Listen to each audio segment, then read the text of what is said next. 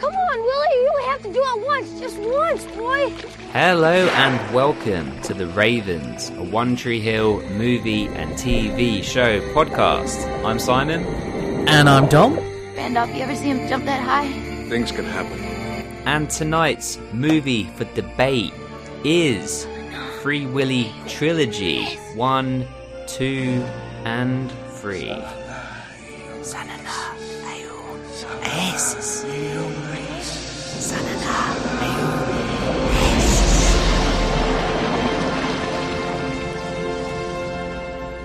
Hello and welcome to The Ravens, a One Tree Hill movie and TV show podcast, where as always 10.30 at night, so it's time to grab the snacks from the sweet cupboard, move on upstairs and settle in, as tonight's movie for debate is Free Willy Movie Trilogy 1, 2 and 3.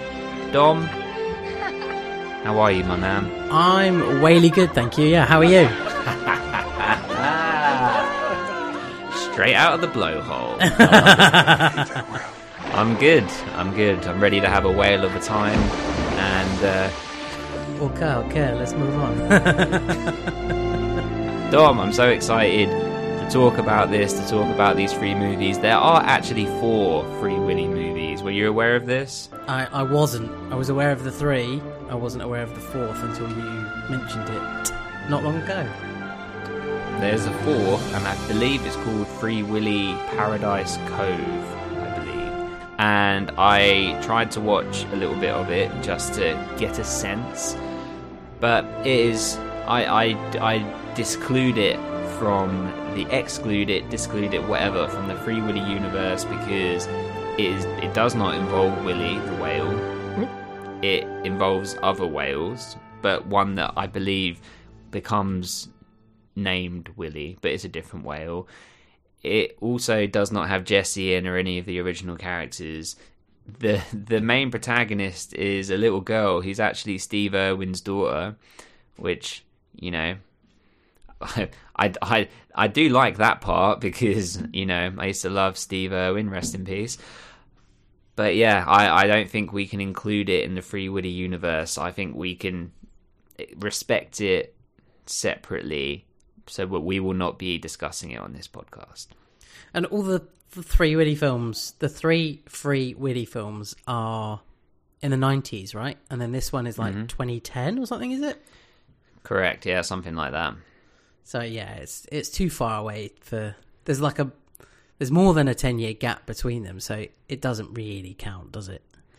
No, if it's more of trying to be like a reboot kind of thing rather than it being a continuation. And I think it takes place in Australia or New Zealand, or actually, or South Africa. I think it might actually be South Africa. It's it's in a different continent, but I think it's that because I watched the lost. first ten minutes. I watched the first ten minutes, and I think that it starts in Australia, and the little girl's dad gets injured because he falls over in a barn. I believe this is this is what happened in those bit the bit I saw, and then she goes to stay with her uncle or someone in like South Africa for the summer, and then this is where it happens. I think I may have that completely incorrect. I'm fairly certain that that's what it is, but let's take it back to the beginning. So, Free Willy, early 90s, I believe it was 1993. What are your memories, associated feelings? Tell us about that with all three of these movies. I mean, had you seen the second and third one before? I yeah, I'd definitely seen this the second one. The third one, I I didn't remember anything until I rewatched it, and then I remembered that I had seen it before. Okay. Um, but when it comes to my sort of initial memories, I only ever really remember watching these again with you. I mean, Yeah, you I, do. I've seen them all on TV like several times throughout the years. Um, but other than that, uh, yeah, it's only only that I've ever seen them with you, really. Um, and and I remember you really really liking them, and I liked them, but I probably liked them because you liked them. But I was it's not a film that I would think like if I was to think back about my childhood and the nineties and stuff, it's not a film that I would. It isn't a go-to film for me. Fair, yeah. I I figured that that was the case. I wasn't sure if it was one that I forced you to watch as a child or not, but I'm I'm happy to see that it is on that list. it's on there, yeah. I and I just I just quickly googled, and yes, it is Free Willy Four. It was meant to be a reboot. That's what they actually had uh, as the intention, starring uh, Bindi Irwin, and it's about an Australian child that yeah uh, ends up spending the summer at a rundown amusement park in Cape Town in South Africa, and then that's where that's where it all happens there. And the original Free Willy did come out in 1993, so we would have been, for context, six years old when this came out. We probably saw it, I don't know, maybe seven, because I, I don't remember watching this at the cinema. I don't think it, it was one that maybe a blockbuster situation but I loved this film. Like, loved it hard. like, I watched it so many times. And there's so much about it that I was instantly drawn to. Uh, mainly the fact that I, I, didn't, I'd never knew what an orca whale was before this, um, or you know, I'd sort of thought they were called killer whales at that point, which I know that they're obviously known as, but you know, they are orca whales and it started an infatuation with me from like an early age to the which has never left like i feel a true kinship to orca whales i have one tattooed on my arm uh, i i've been whale watching and seen seen them in the wild which is absolutely phenomenal I did as a child go to SeaWorld shamefully. Um, you know, that's something a relic. We'll, we'll, talk about that when we talk about Blackfish and all the rest of it. But can't deny I did go to SeaWorld when I was like 13, I think, uh, with my family.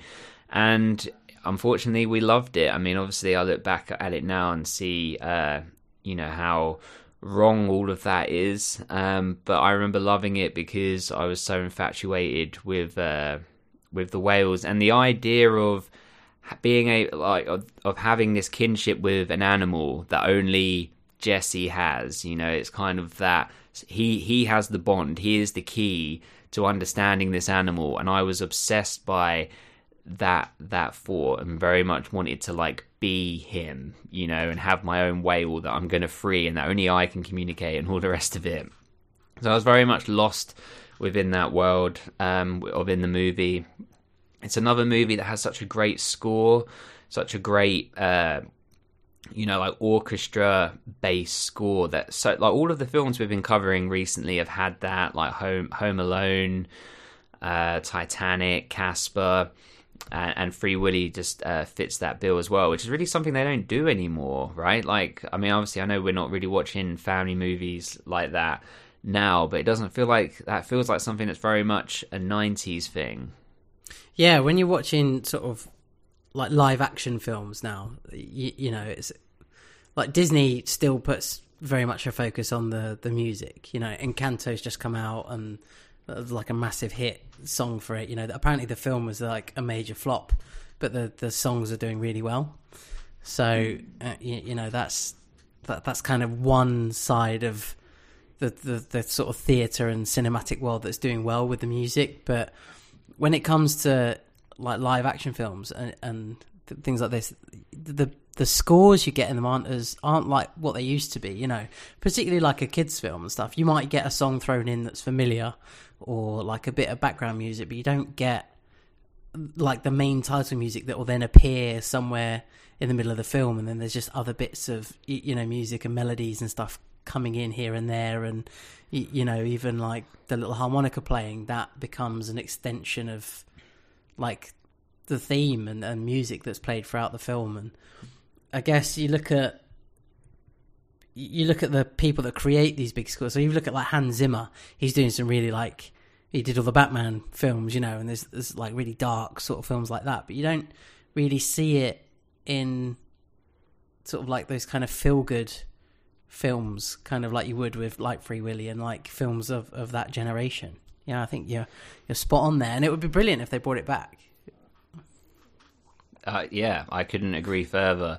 And and the diegetic sound that goes with it uh, when when it's like uh, on top of the the score. So like at, like at the end, obviously we're going to talk about it properly in a minute. But at the end where they're, where they're doing the prayer, the Tanana Unaesis, and they're doing it with the score as it's building up.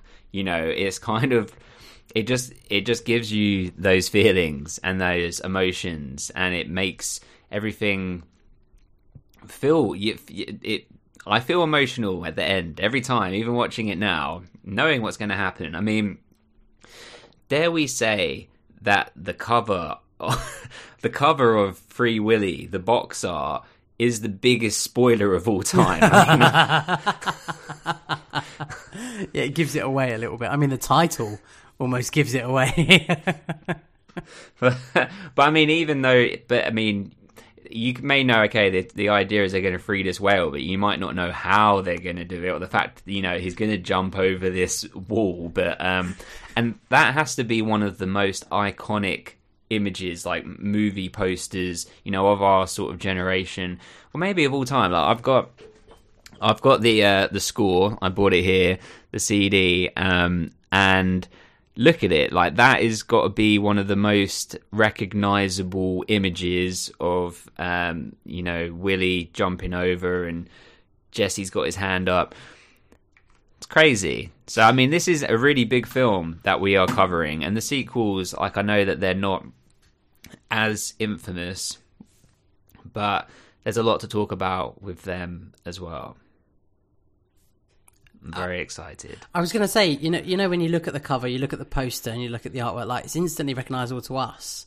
But generationally, I, I think if you're showing people that are in there, let's say anyone who was born to kind of 2000 onwards, they're going to look at it and go, mm. "What the hell is that?" I think there's going to be so many people that have no idea what this film is. So we're we're quite heavily relying on the people of like our age bracket to remember what this is, and and even like people that are not within our age bracket and are much younger than we are to go and watch it now that we're talking about it, and then maybe come back and listen and go, "All right, okay, this is what they're talking about," because that would be I- great. you- yeah, that's. I mean, I guess I always think about it as we're the youngest people in the world, and everybody, else, you know, from like from a child's perspective.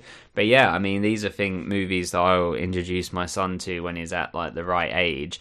And it will probably break my heart if he's like not into it, you know, or if it's like, or if he'd rather watch things like, you know, Pixar movies and whatever. I mean, obviously he can watch whatever he wants to watch, but yeah, you're right. I, I guess I didn't think of it that way. And we do have listeners that are, you know, younger than us and from younger, you know, a few generations down. So, yeah, well, that'll be interesting. Hopefully, we can encourage people to dust off this gem. But I'm I'm certain that people our age and above, because I guess yeah, if we were coming in, if this was out when we were like six, seven, is literally we probably come in at the bottom, right, and then everybody above were like people's you know parents and grandparents that were you know watching this as well. And then yeah i guess a few generations beneath. But well i've i've got um i've got a lot of other things to say about the other movies as well. Maybe i could i'll give those memories when we hit the second and third one if that maybe if that makes more sense. But we'll we're going to do this like how we did the home alone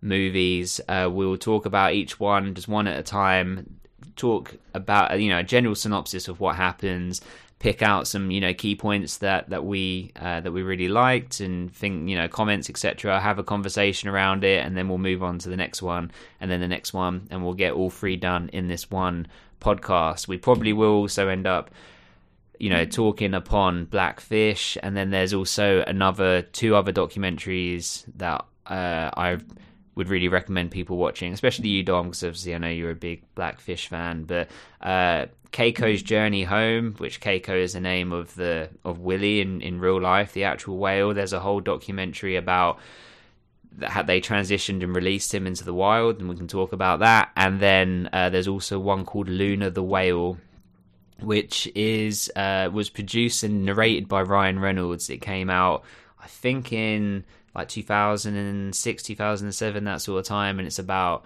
a whale that got separated from its pod, from its family, and uh, kind of became reliant on people.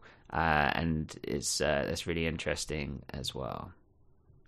Okay, I'll, like yeah, there's two that I'll definitely have to catch up with. How old is the um, Keiko one? That's like they released him, I think, in like like ninety nine, two thousand, something like that. He he died in two thousand and three, I believe. I might be getting some of them dates wrong. We are not experts, just fans, but uh, I believe he was in the wild for about two or three years, and then he passed away. So yeah, it was like late nineties, early two thousands. because it's one that sounds like the Ryan Reynolds one I didn't know about at all, but that that one sounds familiar, and I was just trying to work out if it's something that I might have come across before, which potentially I have. I just haven't like seen the whole thing, so yeah, I'll definitely go and see if I can find it somewhere. That one's actually on YouTube. The whole thing. It's like fifty-five minutes long. Um, I've got the DVD as well if you want to borrow it. But you know, YouTube's there. I don't know what the quality is like, but I, I I've seen it's on there. And there's another one I watched on YouTube recently that was about maybe about half an hour long. It was called Inside the Tanks, and it's about it was a British guy that went over to. Uh, I oh. I think it was in France. I'm pretty sure it was in France. I might be getting that wrong. Where they have orcas, and um, he was like so surprised that there were orcas so close to the UK. You know, you kind of think of it as SeaWorld as something that's over in, in the States and whatever. And he actually had an interview with the guy that the sort of head, I don't know, aquatics guy or whatever.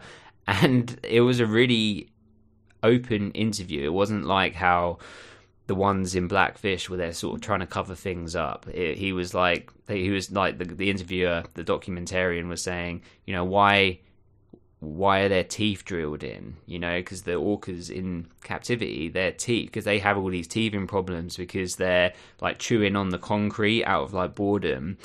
They literally drill into their teeth, uh, so that their teeth are basically hollow um, you know, like some really messed up things, uh, and talking about you know the fact that you know the the orcas are just stationary, like they're not moving um, because they're they're depressed, they're bored, and you know in the wild they're swimming up to and beyond hundred miles a day, you know, in the ocean, and uh, yeah, so that one's also on YouTube, and I'd recommend that as well. Um, but yeah, lots of things to discuss. Uh, let's talk about Free Willy. So, with Keiko is the name of the whale, okay, uh, that they've actually based it on, and you know, or sorry, is playing is playing Willy, and they found him in a, in a park, I believe, in Mexico. Again, I might be mixing up some of these locations and things.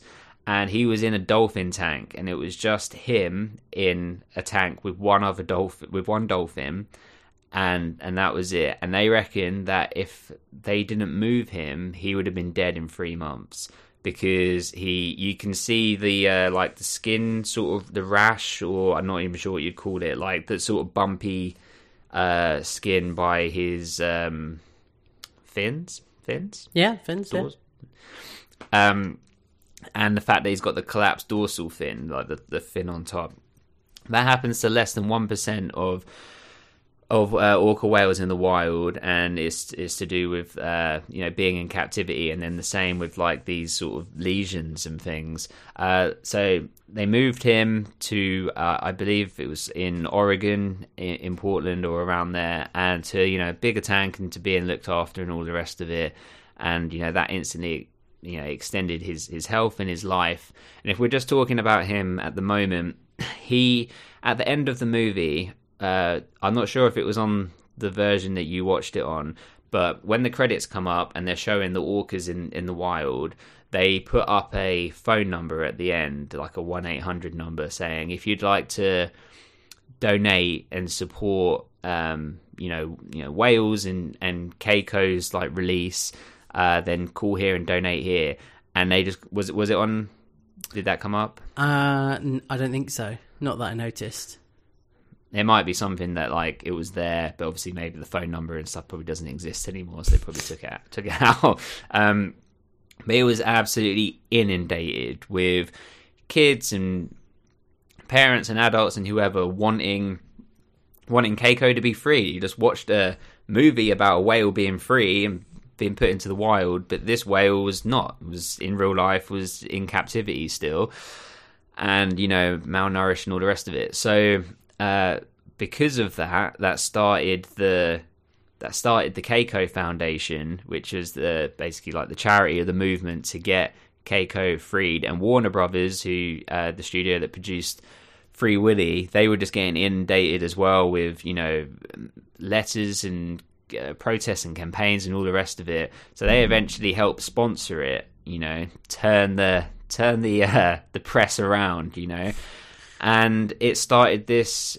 uh, this transition of releasing Keiko into the wild. So they they moved. This is all on the documentary. I won't go into detail, and even still, you need to watch it because it is just so interesting. But they they moved him from you know the uh, sea park or whatever, and took him into a sea pen, which was sort of near Iceland. I believe. No, he ended in Iceland. Uh, it's somewhere, right? Somewhere away. You know, where probably from like near where he was, uh, where he was captured because he was captured, which is some such archaic, horrible, horrible acts, isn't it? You know, like at the beginning of the movie, he's captured out of the wild. This is this is real. This is what actually happened. You know, I think he was captured when he was like three years old, um, and whales and orcas they stay with their mothers their entire lives like in their pods so he was um, assuming his mother was still alive but he was you know ripped from his family. And right they put him in a sea pen so it's literally like a netted off like bay. So he's in the ocean but it's got like you know a, a, the largest amount of space to live in that he's ever had since being in the wild. And the trainers have to teach him how to hunt how to hunt fish because he's just been hand fed and all the rest of it. And it was very much they were un- very unsure of how it was going to go, whether it was going to take, and then they've got the pressure of the world watching because if they could get this right and he could be released and in the wild and successfully, you know, living with other orcas and uh, accepted back into a pod or whatever, then there's a then there's a case to state to release all of the orcas in captivity, as well as you know everything else, dolphins. Um, I think it's a beluga. I think beluga whales they struggle a lot in captivity as well, um, and seals and sea lions and all the rest of it. Uh, but they've said that Keiko was a unfortunately was a a poor candidate for this to, to try this out with because you know he he had been ill because he'd been in captivity for for so long um, and because he'd been he's so reliant on humans you know. So anyway eventually they get to the point where they can release him and that he can hunt his own fish and all the rest of it and they let him go and he won't go. He just wants to stay by the shore with humans because that's all he knows. You know, it's like humans have become his pod, his family, so to speak. So they actually get to the point where they have to take him for walks, like in like a speedboat, you know, and he'll follow them in the boat and whatever, like sort of almost like walking a dog. They try to re they try to reintroduce him into you know big pods of of orcas. There's even this guy. This gives a crazy story. This guy that's like you know Keiko's trainer and friend and whatever, who actually jumps into the water, gets on Keiko's back, and rides him to a pod of like 80 orcas. Can you imagine this? Absolutely nuts. but also, I was thinking, you know what? Maybe you're the one that's the problem here because you're making him stand out because none of them other 80 orcas has a human on their back, you know? yeah, exactly. No, none of them are being ridden on. like, it's crazy. Uh, funny enough, like all that like brilliant explanation like so far. I know you got more to say, but uh, one thing I really wanted to ask was, you know, can they just reacclimatize, or, or you know, and it's fascinating to see that so much effort and training had to go into, you know, supporting this, you know, animal into its natural habitat, which is, so it just shouldn't have been out of it to begin with. You know, it's so sad that that that's happened, but I guess I, you know, it's just one of those things that's that's happened. You know, attractions. You know, we eventually evolve and realize that these attractions aren't attractions anymore, and it's cruelty, and, and things need to be done to stop it and put put them put them back where they belong. But where do we where do we kind of draw the line at? You know, where sort of putting them back becomes the the cruel part. because mm. clearly he couldn't cope. From the sounds of it, I don't know if it got better, but you know, I'm sure. Well, no, me in a ab- ab- absolutely. I fully agree. I mean, is there's a point where, especially like with animals that are born in captivity, they've never even learned, and and, and to other to their uh, parents that that have also been born in captivity. You know, there there's instinctual instincts, you know that that they will have, but it's different to you know being being in the wild and I, I mean, I'm fully against captivity. I mean, we we took uh, we took our son to the zoo a few months ago, and even that is like difficult. Um, well, it's difficult in the same way, you know. There's a lion in Hertfordshire. like just just that statement alone. Oh, there's a giraffe in Hertfordshire, in the countryside, in in England. It's like, no, well, no, there shouldn't be. You know. Um, Paradise So- Wildlife Park. Is that where you went? No, I went to Whipsnade. That one is much worse. Like, there's a snow leopard in like a ten foot box. You know, it's sickening. I won't go there. Um, at least in Whipsnade, it's it is massive. You know, and sort of spread out. Um, but no, it's trash. I I I hate it. SeaWorld is the worst. We'll talk about that when we get to Blackfish. Um, but yeah, okay. So unfortunately, uh, well, okay. So he can't integrate back into the pod, and they were saying that they that there were people talking about it after the fact of, of what ends up happening, saying if only they could have found his mother. They reckon if they could have found his exact siblings and his his mother, etc., that it would have been a, it, it could have worked because, uh, as you know from Blackfish, even pods of orcas have a different dialect of um, communicating. So, no, in the Free Willy movies, we're getting the sort of whale sounds and everything, um, like they and the sort of clicking. That's been uh, taken down and interpreted, and it could just be even to different pods have different ways of communicating. So, if you imagine Keiko trying to get in to, it's like he it's like he's French and he can only speak French and he's trying to speak to a group of people that can only speak Spanish. You know, it's like that he he can't communicate in the same way. You know, and uh, I don't know if that's a terrible example or not, but you know what I mean. It's like he, he can't he can't get involved, and so eventually he did actually go off eventually, and he crossed like an entire ocean, and every because they had like a tracker on him, and all of the trainers and scientists or whatever was like, oh my god, this is it, this could be it, he's done it.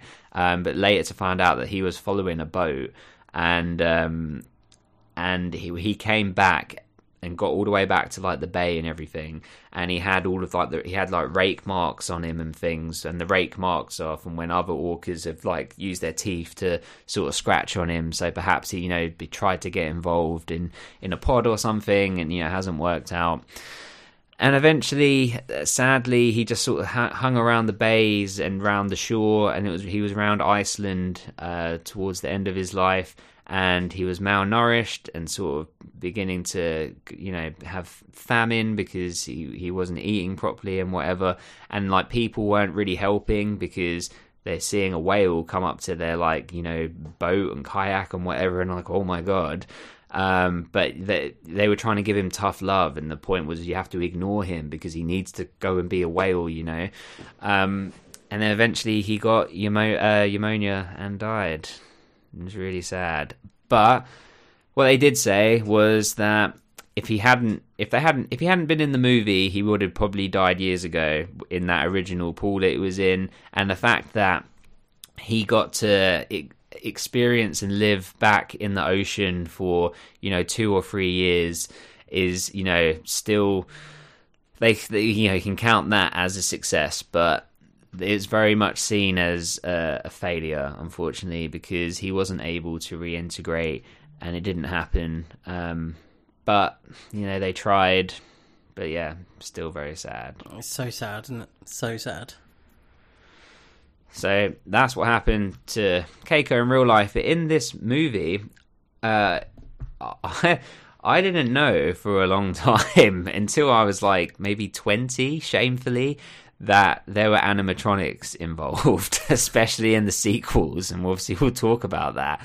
I was completely fooled. Um, I mean, I guess I wasn't thinking about it too much, but they uh, integrate using Keiko in the pool and everything, and the animatronic really, really seamlessly. And I guess this is again what we always talk about the fact that animatronics they they hold up because it's actually there and it's been made to look like perfect. I mean, there is the the infamous shot at the end prob- doesn't hold up. You know, when it actually is CGI when you see Willy flopping down.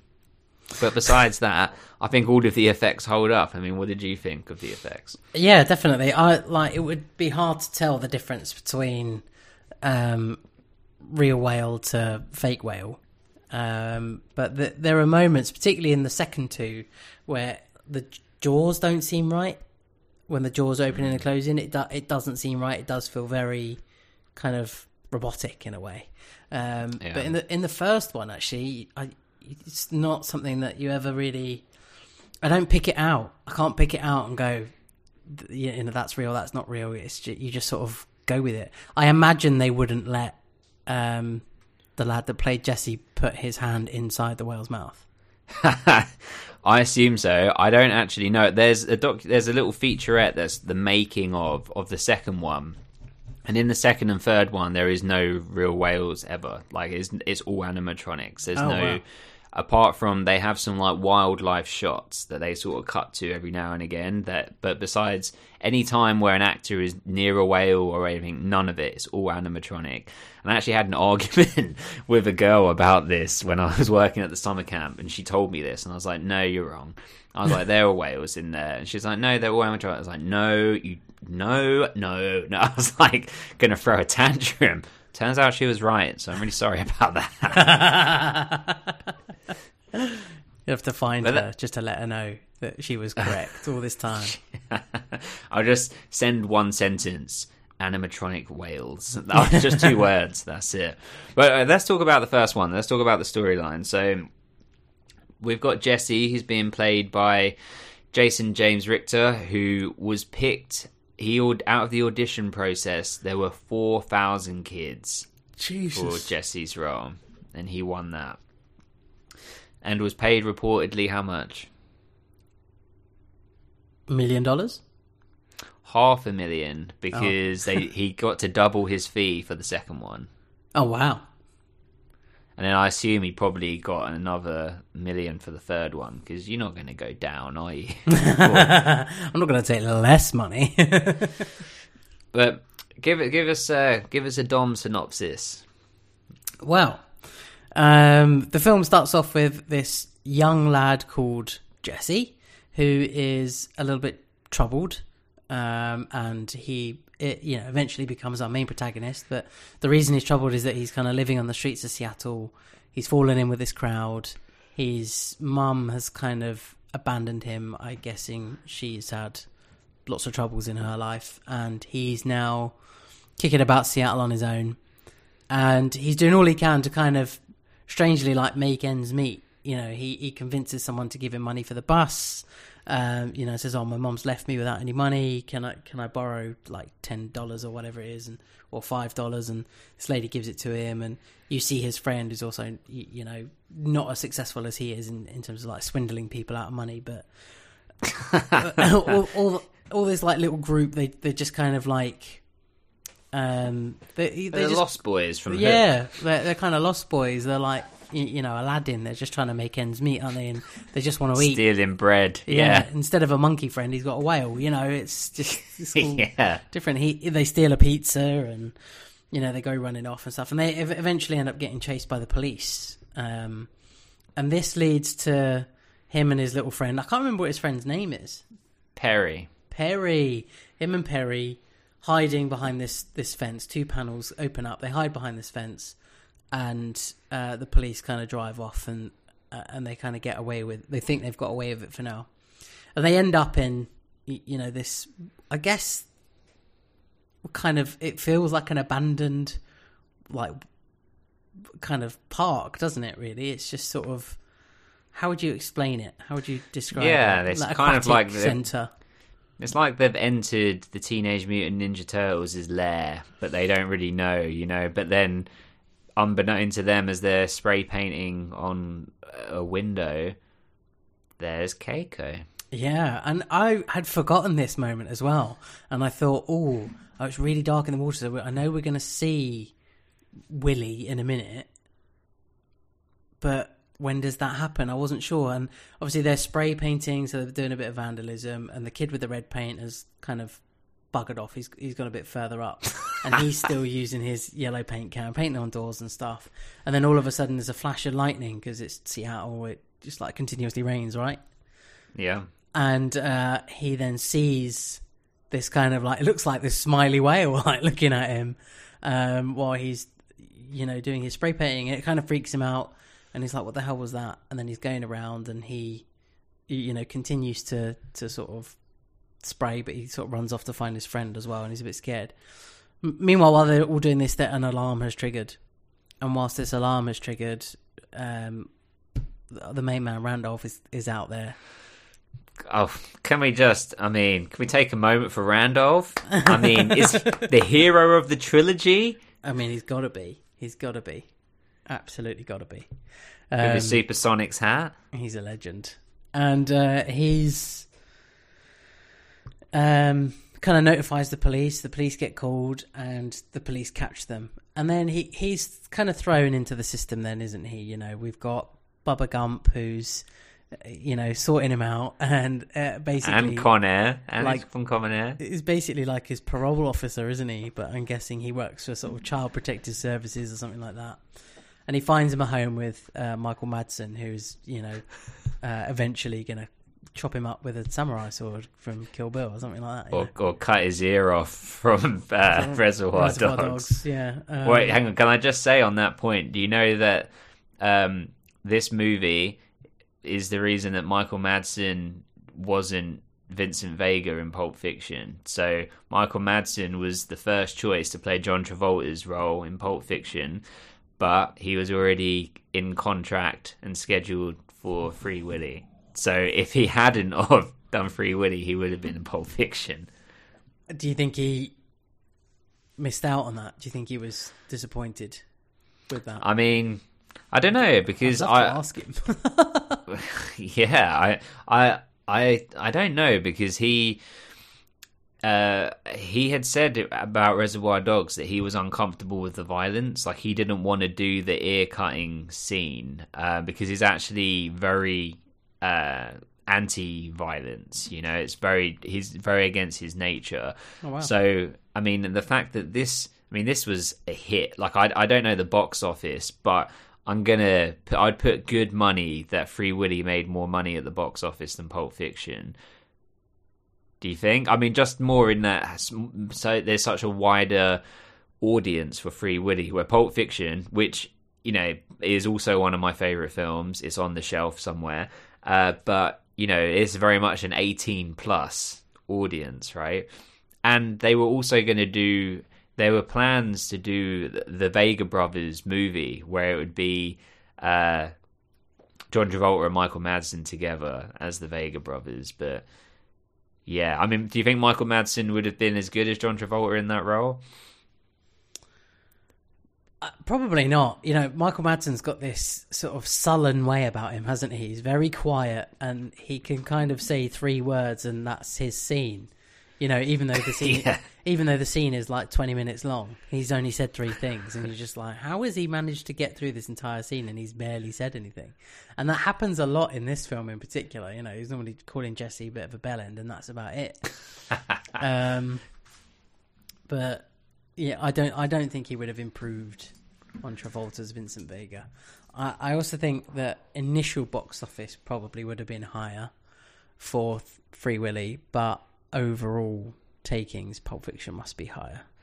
Well, that's Free Willy box office was. Do you want to guess? Ten million. 153.6 million. Uh, and let's see, what was Pulp Fiction? Pulp Fiction box office was oh no, two hundred and thirteen million. I stand corrected. So Pulp Fiction bigger box office. I mean that's that's fair. I guess I was thinking that you know kids would uh, would drive that up, but yeah, there you go. Fair enough. Save those whales. yeah. Um, so yeah, so where do we go from here? This is where we're now we're introduced to. Oh, you said Michael Madsen. Well, Jesse And, gets uh, placed with with yeah with with what's it, Glenn, Glenn and Annie, Glenn and Annie. Yeah, um, who are I assume foster carers, foster parents, and they take him in and they're, they're trying to make him feel really welcome, like they do. And actually, you can see that Jesse is really troubled. He's not used to having anyone looking after him. Uh, he can't trust them. He finds it very difficult to follow the rules that they're kind of setting down. And the rules are very simple. It's you know make sure you're um, in at seven, bed by ten, kind of thing, and then that's it. The rest you just got to let us know where you are or where you're going, and that's kind of it. That's all they expect. They're not really expecting much more than that, and then it's kind of like let's try and be friends and throw a ball about. They got him a present, they got him new clothes and all sorts, but part of all of this is some you know a little bit of punishment kind of like community service rehabilitation for jesse where he has to go and clean all of the graffiti that he sprayed and his friends sprayed across the the tank and the indoor kind of observation center bit yeah. of the water water park right Fair enough. More than fair. too right where's perry get perry right? Yeah. He didn't Yeah. want to do- dobbing his friend though you know sti- snitches get stitches and all so yeah. For real. For real. but and but the spray paint was coming off really easy. I thought that as well when it's but but only on the glass. You I I understand that on the glass, but when he's scrubbing that wall, there's not a lot coming off because he has to repaint the wall, doesn't he? Mm, yeah. Well. So he paints he like should have had to. blue. He should have had to pay for that paint as well. If he's repainting, he should have had to pay. Randolph doesn't need to be paying for that paint. No, Randolph's not happy about this, and the guy that owns the place is Oh, a bit God. of a a douchebag, isn't he? Totally. He plays the villain in everything that he's in. Oh, he was in uh, Starship Troopers, one of your dad's favorites. Yeah, yeah, him him against the aliens. I found it really weird seeing him with hair. I'm not used to seeing him with that much hair. It was quite w- weird, so strange. He's so good. The Willy Show. It'll make money. Oh, and he just sees all the people in the audience. Anyway, as things go on, Jesse develops an unusual friendship with Willy the whale. Uh, we find that the Willy, Willy actually has a bit of a temper, doesn't get on with the other trainers, kind of won't, you know, I guess conform to their way and, and, and doesn't listen to their instruction and can be quite difficult. And and it's like he's a little bit un, untrusted as well, and he splashes people as they're walking past. Yes, he does. Oh, it was only on this watch that, um, you know, uh, maybe I'm simple, potentially simple Simon. Um, but it was only on this watch that I was like, oh, of course, this, there's symmetry between Willy and Jesse. Uh, they both act out. They're both uh, ab- abandoned from their mothers. Well, obviously not Willy, he was taken from his mother. But you know, they're both uh, yearning for for their family. They both feel trapped. They both got the this angst. So they have that symmetry and connection. And I actually thought that's pretty good writing. You know that they wrote that in with him. Am I, am I giving it too much credit? You think that's basic? I thought it was quite good. Uh, I mean, yeah, it's it's kind of like the the reason they get on so well, isn't it? They're like kindred spirits. That's kind of the point of it. I think that's why um, Jesse is the only one that Willy will listen to because he's just like, well, yeah, this is my human counterpart, and I like him. And Yeah. it, I I guess it's giving uh, the whale that extra sense of understanding, isn't it? And kind of almost a bit of human nature. There's there's almost a bit of you know, or giving Jesse whale nature, you know, and this is it's, it's, it's just making it a bit more. They they have a, a a bond that has been forged by their kind of their resistance and their you know to to everyone else because they have been Hmm. in a situation where they're essentially orphaned, aren't they? Yeah, and and like obviously, I I always knew that they're yeah they're kindred spirits and they're bonded, but I just don't I never really connected the mothers. You know that oh okay that's why Jesse's mum's not around. You know it's kind of connected there. I mean, uh, could this be? Uh, could I could I give you a quick a quick story connected with this for Free Willy for something that I did as a child because of this movie? Please do. So, how old did we say we were? Six, seven, around this age. I went to my mother and I said that this is what I want to do. I want to. I don't know how I would have explained it, but I said that I want this. I want this with an animal. You know, I want to. I want to have a whale, basically. You know.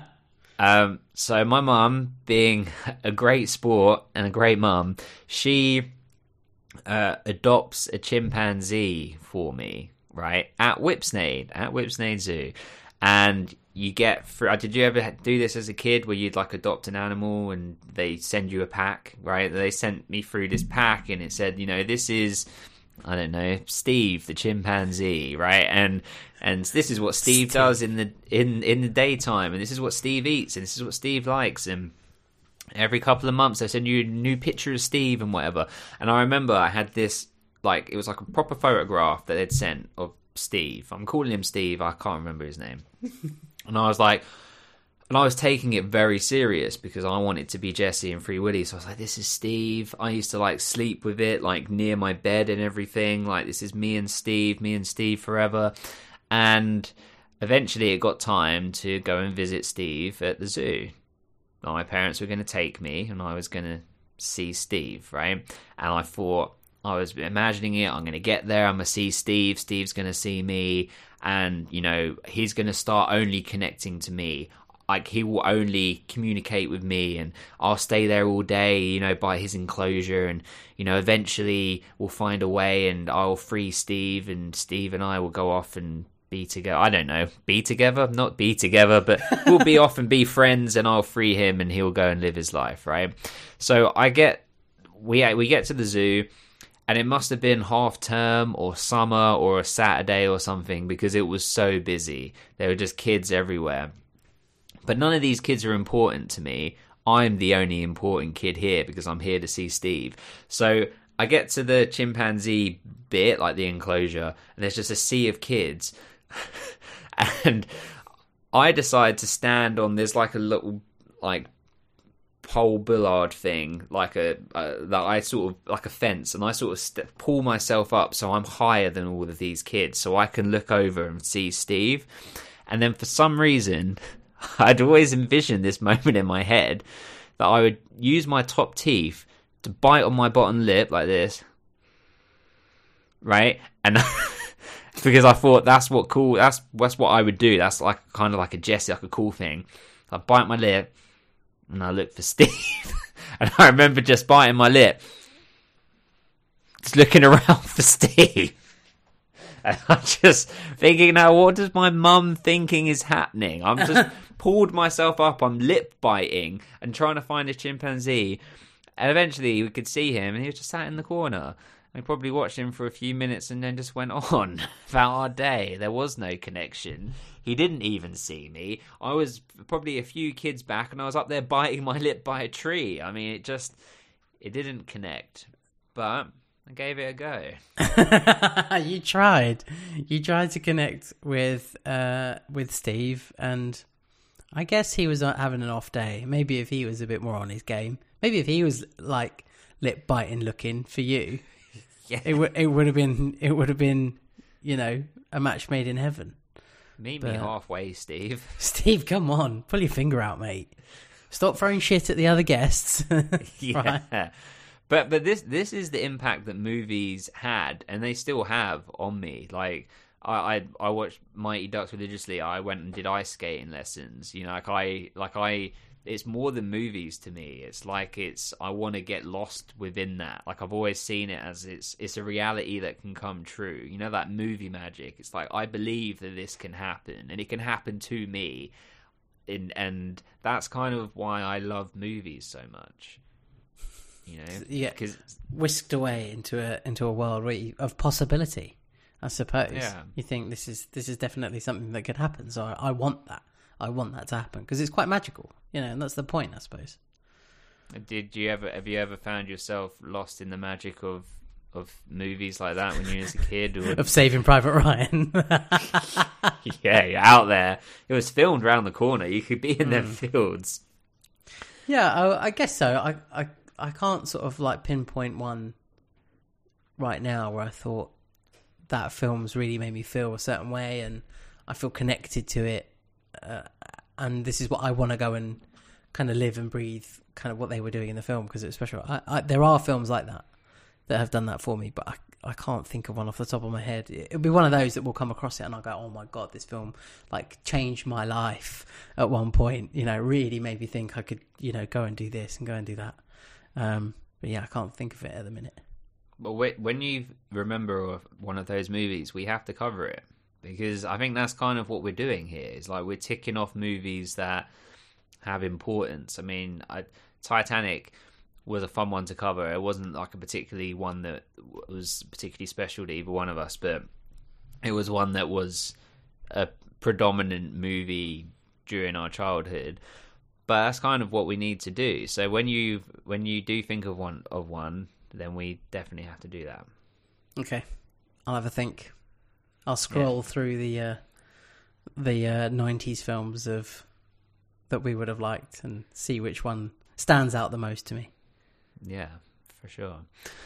Well, yeah, I'd say, like you said, they they they're connecting. We were introduced to uh, is it Lo- is it Lori Petty? Laura Petty, Lori Petty. It's L O R I. It's Lori Petty. Lori, yeah. Yeah, who's um, she's got a fabulous voice. It's very uh, di- uh distinct. And did you ever see her in Orange Is the New Black? Yeah, yeah. As she's got a bit older as well, her voice has got more like that, hasn't it? You know, it's even more sort of bit squeaky, like screechy kind of voice, but very distinct voice. And she's actually in an episode of Star Trek Voyager as well. I'd like to point out. Oh, Um, nice. But yeah, I remember. Yeah, in, uh, in Orange Is the New Black, I'd actually forgotten she was in this film. I'd forgotten all about her. I remembered like Randolph, and I'd remember obviously Jesse, um, and you know Willy. But I'd kind of forgotten that that there was this kind of third element. Yeah, yeah I'd also forgot. I knew that he was like fostered, but I'd forgotten that Michael Madsen was the was the foster dad. So when he appeared, I was like, "Oh shit, yeah, he's Glenn." I think Yeah. Michael Madsen plays it really well because he plays. It's a good balance between him and Annie. Like Annie's very sort of soft and, uh, you know, amenable and, etc. et cetera, et cetera, and mumsy, right, in like a lovely way. And uh, Glenn, who's also very supportive and lovely, but he's kind of a bit of a bit of a man's man, a bit more. Uh, Tough guy. you, yeah, like even when he's like they're playing with the baseball and he's like, you know, I've always been a bit more of a rule breaker than a rule maker. So you tell me some rules. And Jesse sort of says, "Oh, you have to give me an allowance." He's like, "Okay, here's five bucks." And he's like, "Okay, now here are the rules. You need to be in by ten. You need to, you know, all the rest of it, like you said." Um, yeah, I thought he was great. But yeah, Lori Petty, uh, she's also great, and she does a lot of. She's sort of teaching him about about Willy and but what's great about it is the movie is also by association teaching us as an audience you know the fact that his dorsal fins collapsed over uh, the fact that uh, you know you know what he's eating and, and that captivity is bad. And each one of these three movies has a great uh, moral and point to it. The first movie captivity is wrong the end. You know, uh, there, there's not really much else you can say about that unless it's literally the animal is going to die in nature and you're going to rehabilitate and then release.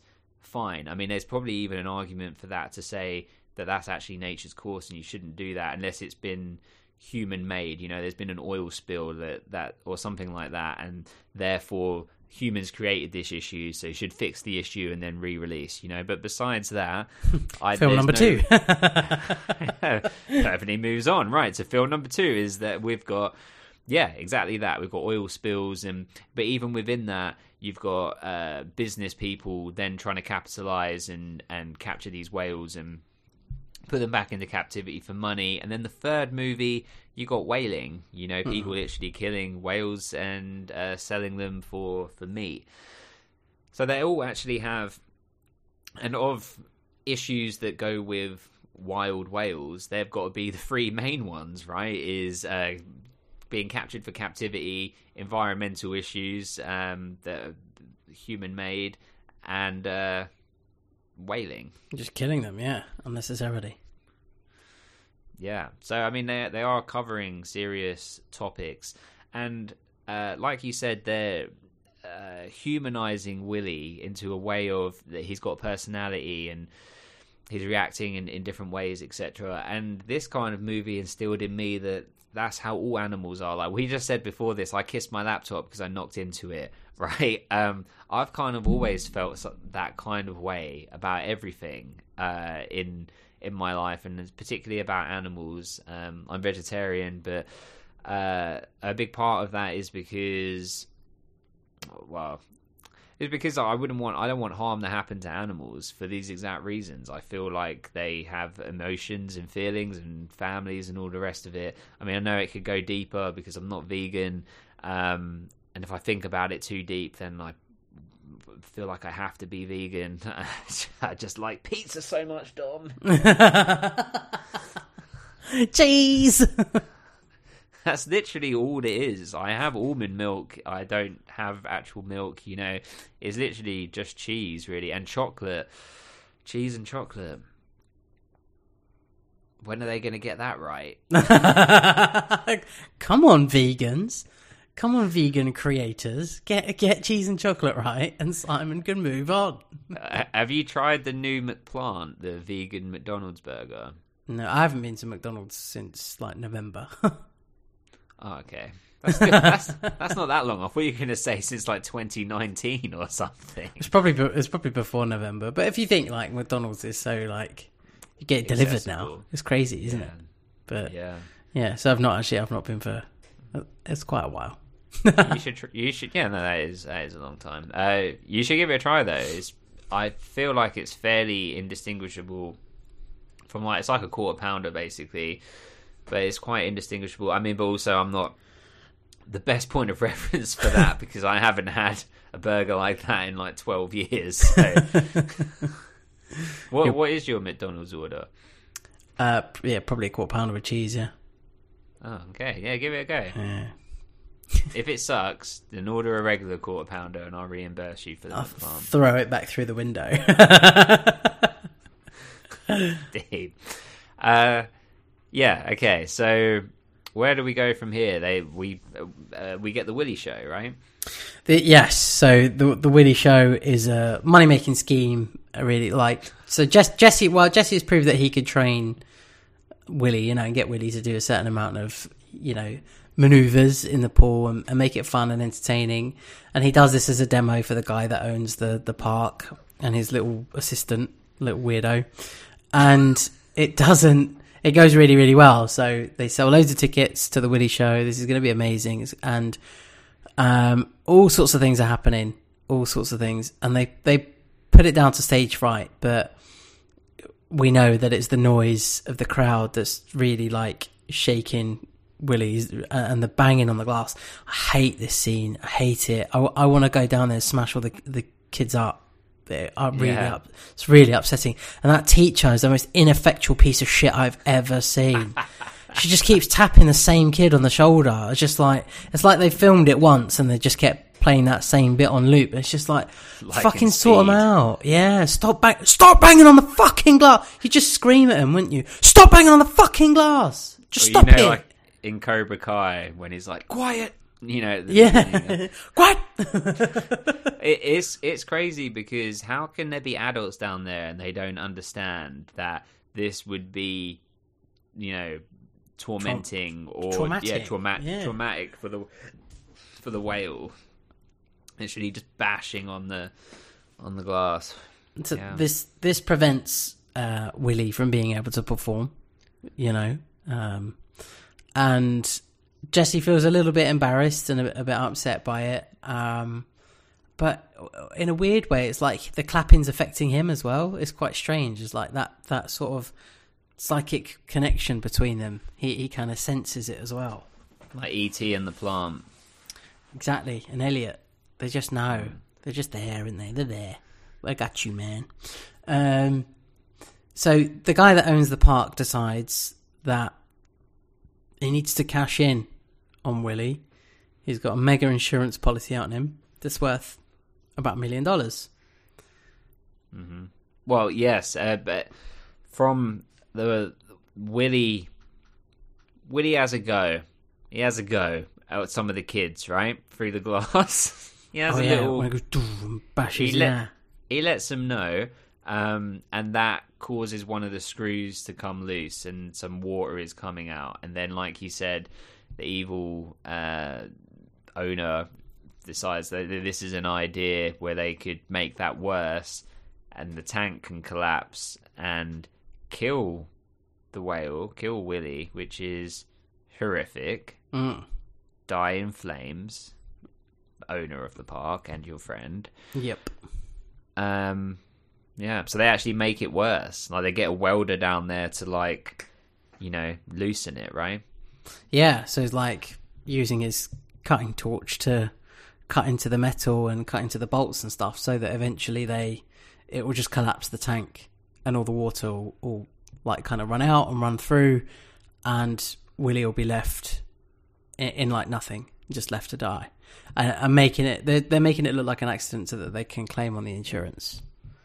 Um, and it, Jesse sees this happening. So Jesse does these like late night visits to see him and, and kind of understand. I think at this point, because of his embarrassment and stuff, he's decided he's going to leave. He doesn't, you know, he, he, he kind of thinks he can't live that down. He needs to get away and he's there to say goodbye to Willy, isn't he? He's just kind of, I'm, I'm done with this now. I've got to get away from here. I'm off. And Willy's, um, sorry, go on. Communicating with his family as well. Like Jesse sees that Willy is doing the noise, you know.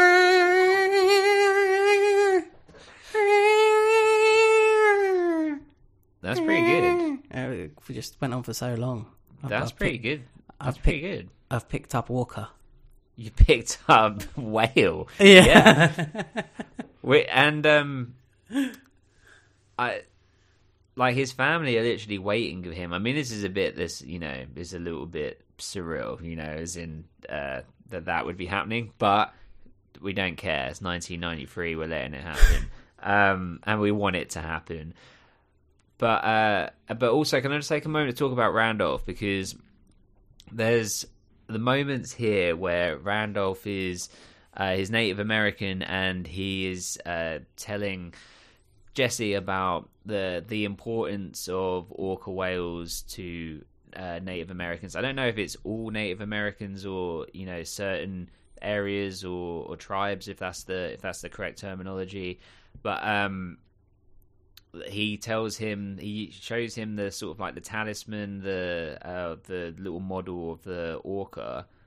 Now that i'm so sad. I'm so upset. I'm so upset. That prop that actual prop of that whale uh was on ebay uh literally like about six months before i started sort of prop collecting I don't know if I can I call it prop collecting. I feel like to collect you have to get a set. I don't know, but being interested in buying things like that, you know.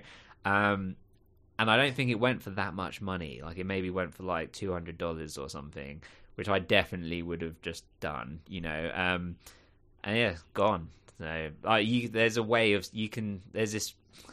Long story short, there's a website called WorthPoint where you can see where things were auctioned and it tells you like where it was sold and how much for and whatever, but it doesn't tell you like who it was sold to. But there's like a record of this stuff, and I was so sad that I missed out on that because that'd be an amazing little thing to have, like just up here on a shelf or something. That that would be an awesome prop, having that. Like, literally, that would be amazing. Or his little necklace. We'll talk about the necklace in Free Willy 2. But um, but we we also get the we get the story about ah was it an Anoxy Anoxy Maroon Maroon can't remember specifically, but the we get the the story about you know uh, like etched a, a log and it rose to the bottom, went sunk to the bottom, and up came like an orca whale and, and sort of took him to safety. Now in in uh, a whale called a whale called Luna, the documentary I told you about earlier. So this takes place in the San Juan Islands, which is where Free Willy 2 is filmed and set, which is the islands where I went to camp, um, which Nice. we'll talk about. So it's like literally that those islands. I was actually that's where I was, and so it's very special to me and, and crazy. But anyway, the so the whale was uh, staying, it got separated from its pod. It was hanging around the the shores and becoming uh, connected to people, and SeaWorld were trying to capture the whale to put it into captivity, saying that it's for Luna, the whale's uh, best interest to protect it. Is that we need to capture it now? Of course, we know from like Blackfish and all the rest of it that actually, and from this movie, that orcas are worth like millions, uh, you know, to put into captivity. So they were just trying to coin in. Uh, and then you also had, I think it was like the Washington something or other. Um, they were trying to do. I can't remember exactly. They were trying to do something with the whale as well. Um, and then you had um, local Native Americans where orcas. I think they they can be seen as having the spirits of uh, like passed away ancestors in and sort of seen as kind of like spiritual animals so they uh, they go out on uh, like rowboats and literally get the uh, Luna to follow them uh, to safety to be evading like SeaWorld and these other people that are literally trying to capture the whale which is phenomenal like uh, you know and and they managed to do it success- successfully but um, it was interesting that they were bringing this into the movie that uh, like I it, it I, I liked it, but then I thought, is any of it is any of it problematic? Um, that is kind of uh, you know like like a trope that they're sort of using it with the oh here's the our protagonist you know white boy that is uh, being uh, being sort of taught this culture and everything and kind of you know using it himself and, and all the rest of it. I mean i don't feel that way. I feel like it's being uh, done with like the best intention. And randolph is one of my favorite characters. And i think that he works as a great guide for jesse um, and uh, helping him deepen his connection to willy uh, but i could see how you could potentially see it with through problematic eyes uh, what was your opinion Yeah, it's it's difficult to say what is and isn't anymore, isn't it? As well, because some people might find certain things offensive and others won't. You know, from my perspective, I, I can't find it offensive because I'm not from that culture. Uh, y- you know, and and so it's it's not a culture that I'm overly familiar with, or, you know, have the the sort of emotional attachment to because you know I'm not from it. I'd love it if someone who was from that culture could say, actually, you, you know, this is how we feel about it, or this, you know, how they feel about it. But uh, I think there's moments of, you, you know, doing it justice. I'm guessing the actor in real life is, you know, Native American i'm not yeah i'm not sure of some I mean, yeah, I, yeah, I mean, I agree with what you're saying. I mean, you can't, you can be offended on behalf, you know, even if it's not at you. But I, Yeah, I get what yeah, you're saying in that we don't really have a, Native American culture and history is not something that is very familiar here or like taught in our schools. Really, Yeah. Like, such so focused on sort of British history. Sorry, I might I might have like not quite explained myself properly. That I, d- I didn't mean that I can't be offended by something because I'm I'm not that. You, you know that that wasn't necessarily what I meant, even though I said those words. I meant that yeah, it's it's a it's a part of in terms of how this film was put together and how Randolph is portrayed. Uh, and how he comes across and all his explanation because throughout the film he's trying to explain to uh, Jesse the kind of um, his emotional connection to it through the, the, the stories that he has, which are from his culture. And, you know, I, I find it difficult to be offended by that because uh, I'm not part of uh, of that culture. He, he might be getting so much of that wrong. And massively like misinterpreting it, or you know whoever wrote it has has Right, put right, it right, put it yeah. put it together badly. But because I'm so like unfamiliar with it, I guess I, I see it as him trying to guide Jesse, who is y- y- you know becoming kind of one with this animal. He's got like sp- kind of like his sort of spirit animal, isn't it? And and his kindred spirit, like we said before. So I, I kind of see it for that, not for any potential offence. Yeah, yeah, and I I fully agree with you. I think the intention of the character is all positive, and it's none of it is meant to to have any kind of negative effect. And then again, like you said, I I can't judge whether it is in poor taste or is negative because I don't know enough about it. But it do- it doesn't come across that way to me. But if uh, if that is the case, then please let us know because we'd be interested to be educated to to know about these things. um, I think the actor does a wonderful job, and I love him. I particularly love him in the sequels as well. I, they, I think his character develops really well. Um, but yeah, um, we're kind of at the final sort of 20 minutes here because once the tank is starting to to go, it's all systems go to to get Willy onto a trader and get him out, right? And and go and free him in the ocean. I love I love Rand Randolph's uh, feeling of "Oh, I never liked this job anyway. you know? yeah, it's just kind of yeah, okay, let's get him out of here. The guy I work for an asshole, so we need to yeah, let's let's save this well because actually, you know, they've tried to do harm to a to this creature, and these guys, you know, know that that's wrong, so they're they're trying to do their best to preserve life and, and save you you know Willy and get him out of the tank and get him into you know any sort of habitat you know uh, and not necessarily just his natural one but you know this this whale very much relies on being in water. So let's let's let's get him in some water. And um yeah what a what a what a great moment like kind of special moment that it's Jesse that's like saying come on we, you know we can do this and Randolph's like yeah great and then it's kind of like yeah absolutely I fucking hate this job let's get on with it and Yeah. um and I feel uh, like you've got some Randolph in you. That would be a very common thing.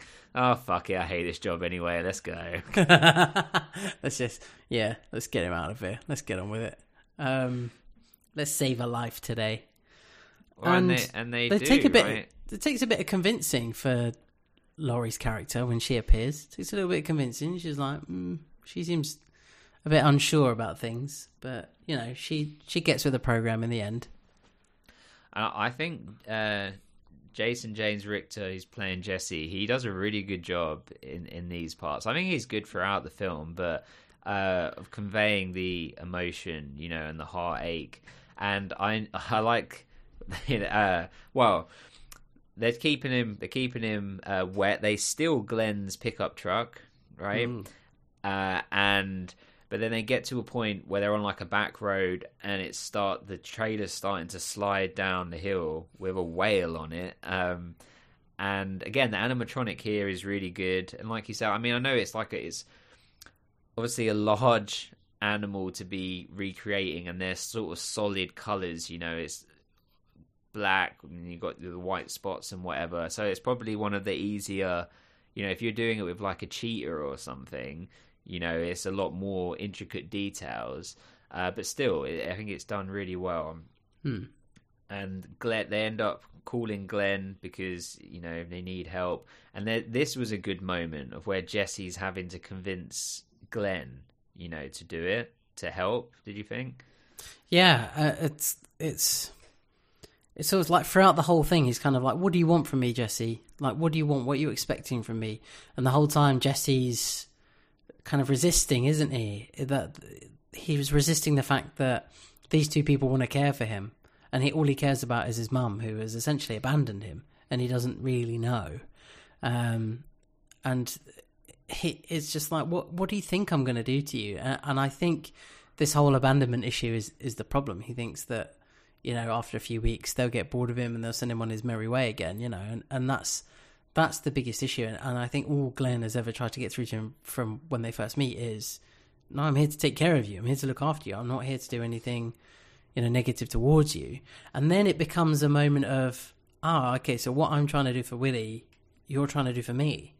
You're trying to like kind of set me up and keep me safe and you know make sure I'm happy and in a in the right environment and it and, and then it, it sort of clicks at this point doesn't it? And he really appreciates the fact that Glenn has this choice of help or don't help.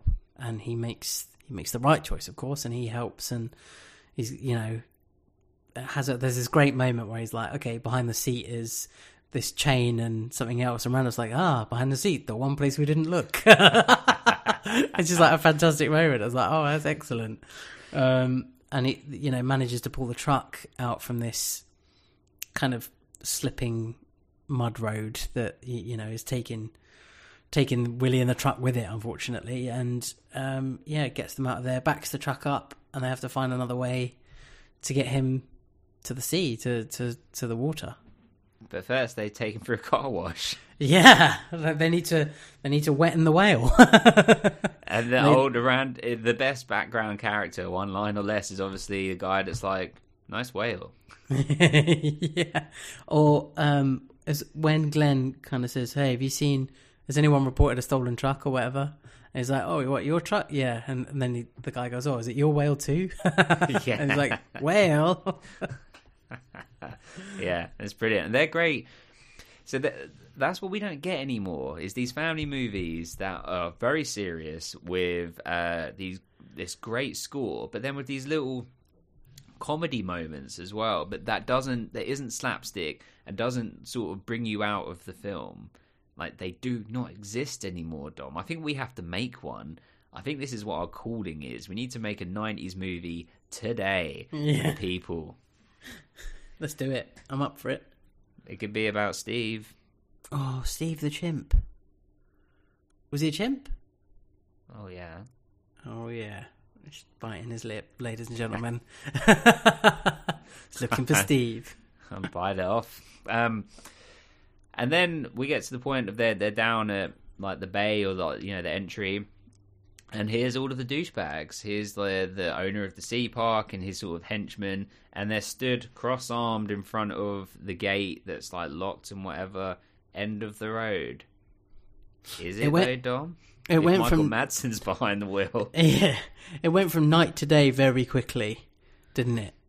All of a, a sudden, they'd like a driven night. a long, driven a long way with a whale on the back. Um, and yeah, they're they're standing in front of this gate. They won't move, but Michael Madsen, he gives no shits. He's going to drive through you, and he does. He drives through it, drives through the the the fence, the gate, spins the the truck round, and reverses the trailer with the whale into the water and he has firstly it's such a great move secondly i'd i'd be really scared if i was doing it that for some reason the the gate wasn't going to bust open you know that it would just you just stop there willy's like flying off the back but um, but the and then he, as he reverses it in, there's a great moment of where he opens the door and all the water's in his truck, and he just sort of looks at it, you know, like my truck. You know, he's the yeah. sort of guy that loves his truck. But and then we have henchmen just trying to beat up kids and whatever. right? Yeah, yeah. They, they literally pile into the water. They're grabbing uh, Jesse and like they're throwing each other about. I think um, Glenn punches one of them, or like li- literally like throws him, throws him but, down. And but of course he says, "Get off of my boy!" Smack. You know, smash. To, you know, and then Willy starts to get away, but they they they pull the nets across. Yeah, some boats appear with their big nets, and they Try pull to, him across. They pull him across. They're trying to catch him, and Jesse sees it. Jesse sees that wall. He sees the opportunity, and he goes running. But there's more than that, you know. He goes to the wall, and uh, you know Willy comes over, and he sort of has to talk him through it, and tears in the eyes, like you know, you have to do it. You've got to, you got to be free. This is your only opportunity. And uh, he gives him the signal. Arm goes up. This is what I was going to do to Steve, and then he was going to do stuff, but it does. Arm goes up, and then Woody goes to take a run up, and this is where the score is so perfect. And when I was saying like the diegetic sound over the top, when you've got like um, Lori Petty saying around of, you know, has has he ever jumped that high before? And Randolph saying, things can happen, you know, and it's like the music's. I'm getting goosebumps even thinking about. it. I'm not even joking. I've got no t-shirt on. I can feel it on my on my inside of my hoodie right now, um, and it's like the music's you know flaring up, and then we get the Sanana Ayun Oasis, and Jesse's doing like the best eye acting because it's just on his eyes, and it's like on the Oasis, it's like widen, Oasis, and and then up he goes and you can see obviously they're using part of the animatronic way or they must have it on like some sort of crane or something as it's going over his head because it looks really realistic the first bit. And then but then as we get to the other side we're a little bit playstation 2 graphics as he goes into the water. But we forgive it don't we? I mean 1993 Of course, of course, yeah, and it, it's it's an iconic moment, like you said. This is you think of a film and you think of that exact bit, don't you? There's there's no other bit to, that that really stands out other than than that moment, really. Um, and it's yeah, it's great. I always think, oh, just duck under the tail as it's coming over. Just duck a bit, Jesse. You don't want to get you don't want to get caught by that because you are fucked if that hits you in the head. yes. Well, and uh, you know, it's lucky as well. You know that Jesse was confident of the depth of the other side. You know, and yeah, it's just a car park on the other side. Jesus, it, it could have been shallow. I mean, I actually saw a video on YouTube of someone that was at the filming location, and you could see like those those bits of rocks and all that sort of stuff. Um, it's the sort of thing that I would want to do to go and see. But and then that's kind of it, you know. And and it, Woody's off, and and then a bit that I didn't even notice until this time is at the end when the Michael Jackson song um, kicks in.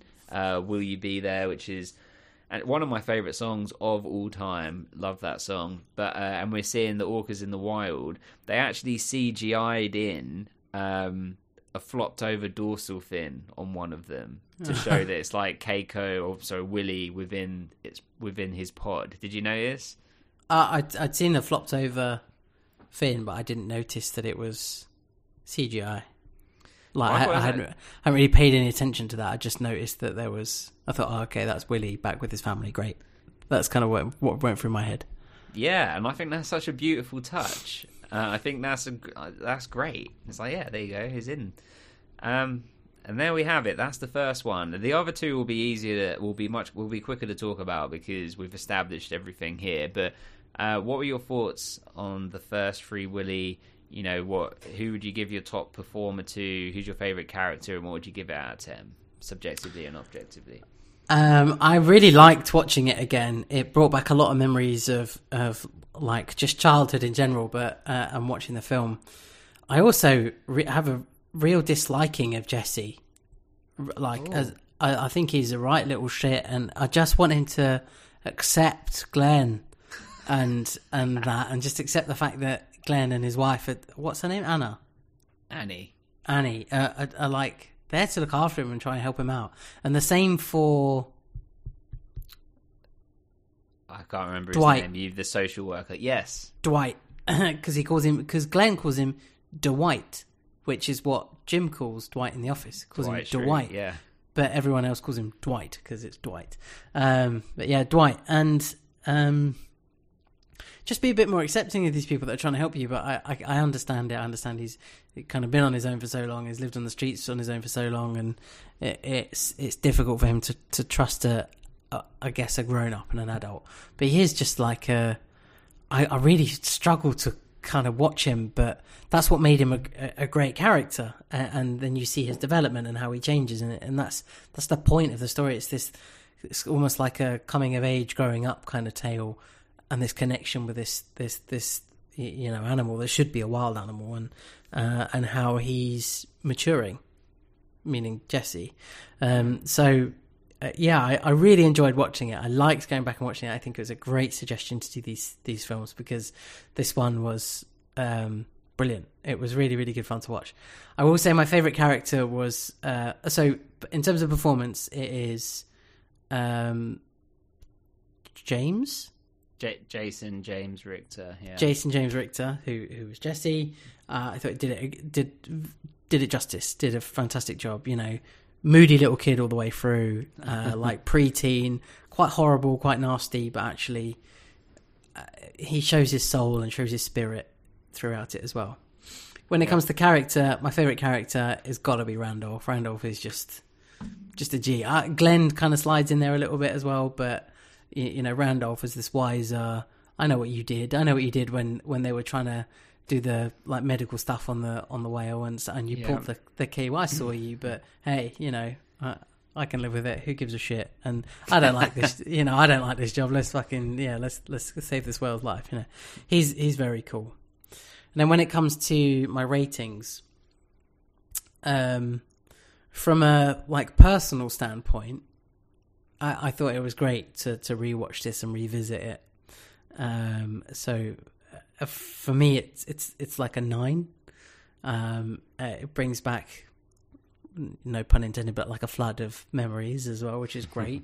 and watching it with you as well, right, like uh, all the films that we cover, I kind of remember watching with you, and I think like Titanic is probably the first one where I haven't gone, yeah, which is with you because I just, Yeah. um, so. What's, um, sad, what's sad is we don't watch movies together anymore. We watch One Tree Hill together now every week with with with our Ravens. like but- twenty other people, yeah, yeah, we should get back to just watching movies. You know, sat on my bedroom floor with Doritos and Irn-Bru. Invite me around, man. I'll bring I'll bring all that stuff with me. Okay, say, We'll put "Hey, it in uh, a cub. We'll put it in a cupboard tonight. Dom's Yeah. coming round. Dom's coming. Pass the Doritos and Irn-Bru. we'll put it in a cupboard so it's ready. Oh yeah, But I I'll- have I'll- that cupboard that still exists. That I have our own sweet cupboard. Nice, very nice.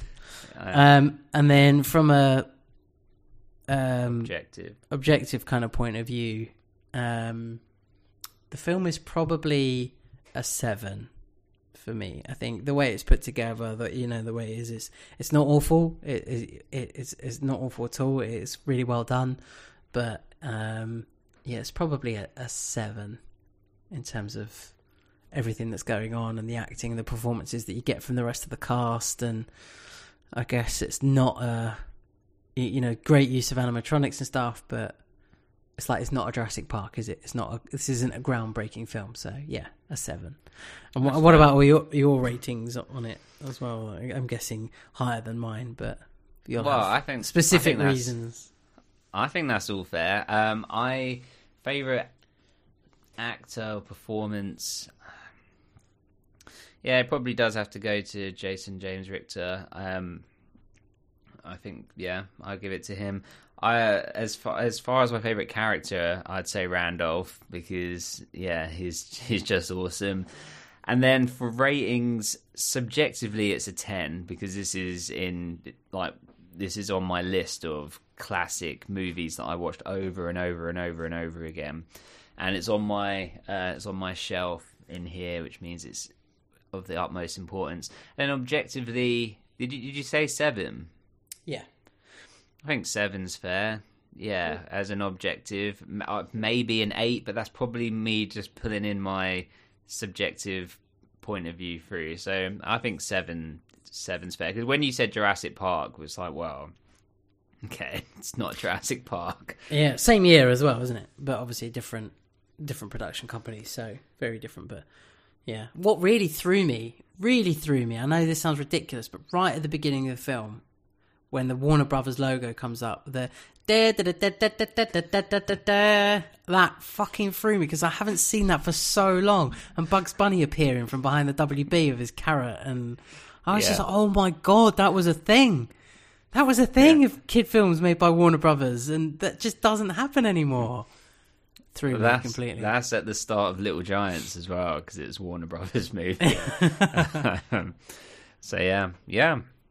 Okay, well that's that's the first Free Willy. So then we get the second Free Willy that comes a couple years later. So that's the first one. Let's move into the second one. So just just before we start on on that, I just have to prefix this one with this was literally filmed in the, on the islands that I worked uh, for three summers uh, when I was 19, 20, and 21 in the summer camps. And people that have listened to our Ravens podcast know that this this place was so impactful on me. Um, and I was thinking about this earlier. It's only when you're older or in a happier place sometimes that you can look back on things and relative to where you are now you can there you can see how actually you are unhappy in a different space i don't know if that i don't know if that made any sense but what i'm trying to say is, is i feel very happy and content with my life now and so when i look back at times when uh, you know in secondary school or college or university, I didn't enjoy those times really, and was kind of unhappy. And the friend groups I was around, etc.,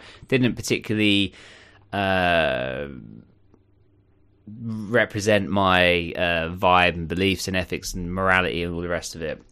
But when I went to the summer camp, I like found my tribe, so to speak, and found my people, and I was really loving it and enjoyed it and very much sort of grew my identity from there and it was very impactful on me. And um, it's this movie reminds me of that because it's filmed there. It's literally there like all in in the islands. There's parts where Elvis later is, you know, he's trying to get onto the ferry. Like I've been on that ferry and in that ferry landing, like we used to go on that all of the time. And so it's very, that was a very special time in my life. Like you said on our recent Ravens episode that, you know, you loved university and that was like the best three years of your life. For me, it was working at this summer camp. They were like the best summers of my life. It was very much like those are very precious memories to me. And this movie, because it's set there and filmed there, it just it, as an adult, it, it holds more greater weight because it's the only film that I've seen that's set there. You know, it's kind of a hidden area, but it is. Uh, it does have orca whales there naturally, you know, um, which is awesome. So this film, I love it. As when I can't really remember when I seen it as a kid, but it would have been a blockbuster situation, and I used to watch this all of the time, and I actually dun, dun, dun, prefer this one to the first one, which is probably a super unpopular opinion. But the reasons is because Willy is free for one, uh, and Jesse, to what you were just saying in your uh, judgments there, he isn't a douche. He doesn't start as a douche because his character arc is kind of is already got there from the first movie. So he's much more likable as a protagonist, and it's actually Elvis, his little brother, that is uh, more of a you know going through the similar sort of situation as what he went in the first film. But yes, Dom, sorry, you so you said you had seen this, but uh, as a kid, but you couldn't really remember it.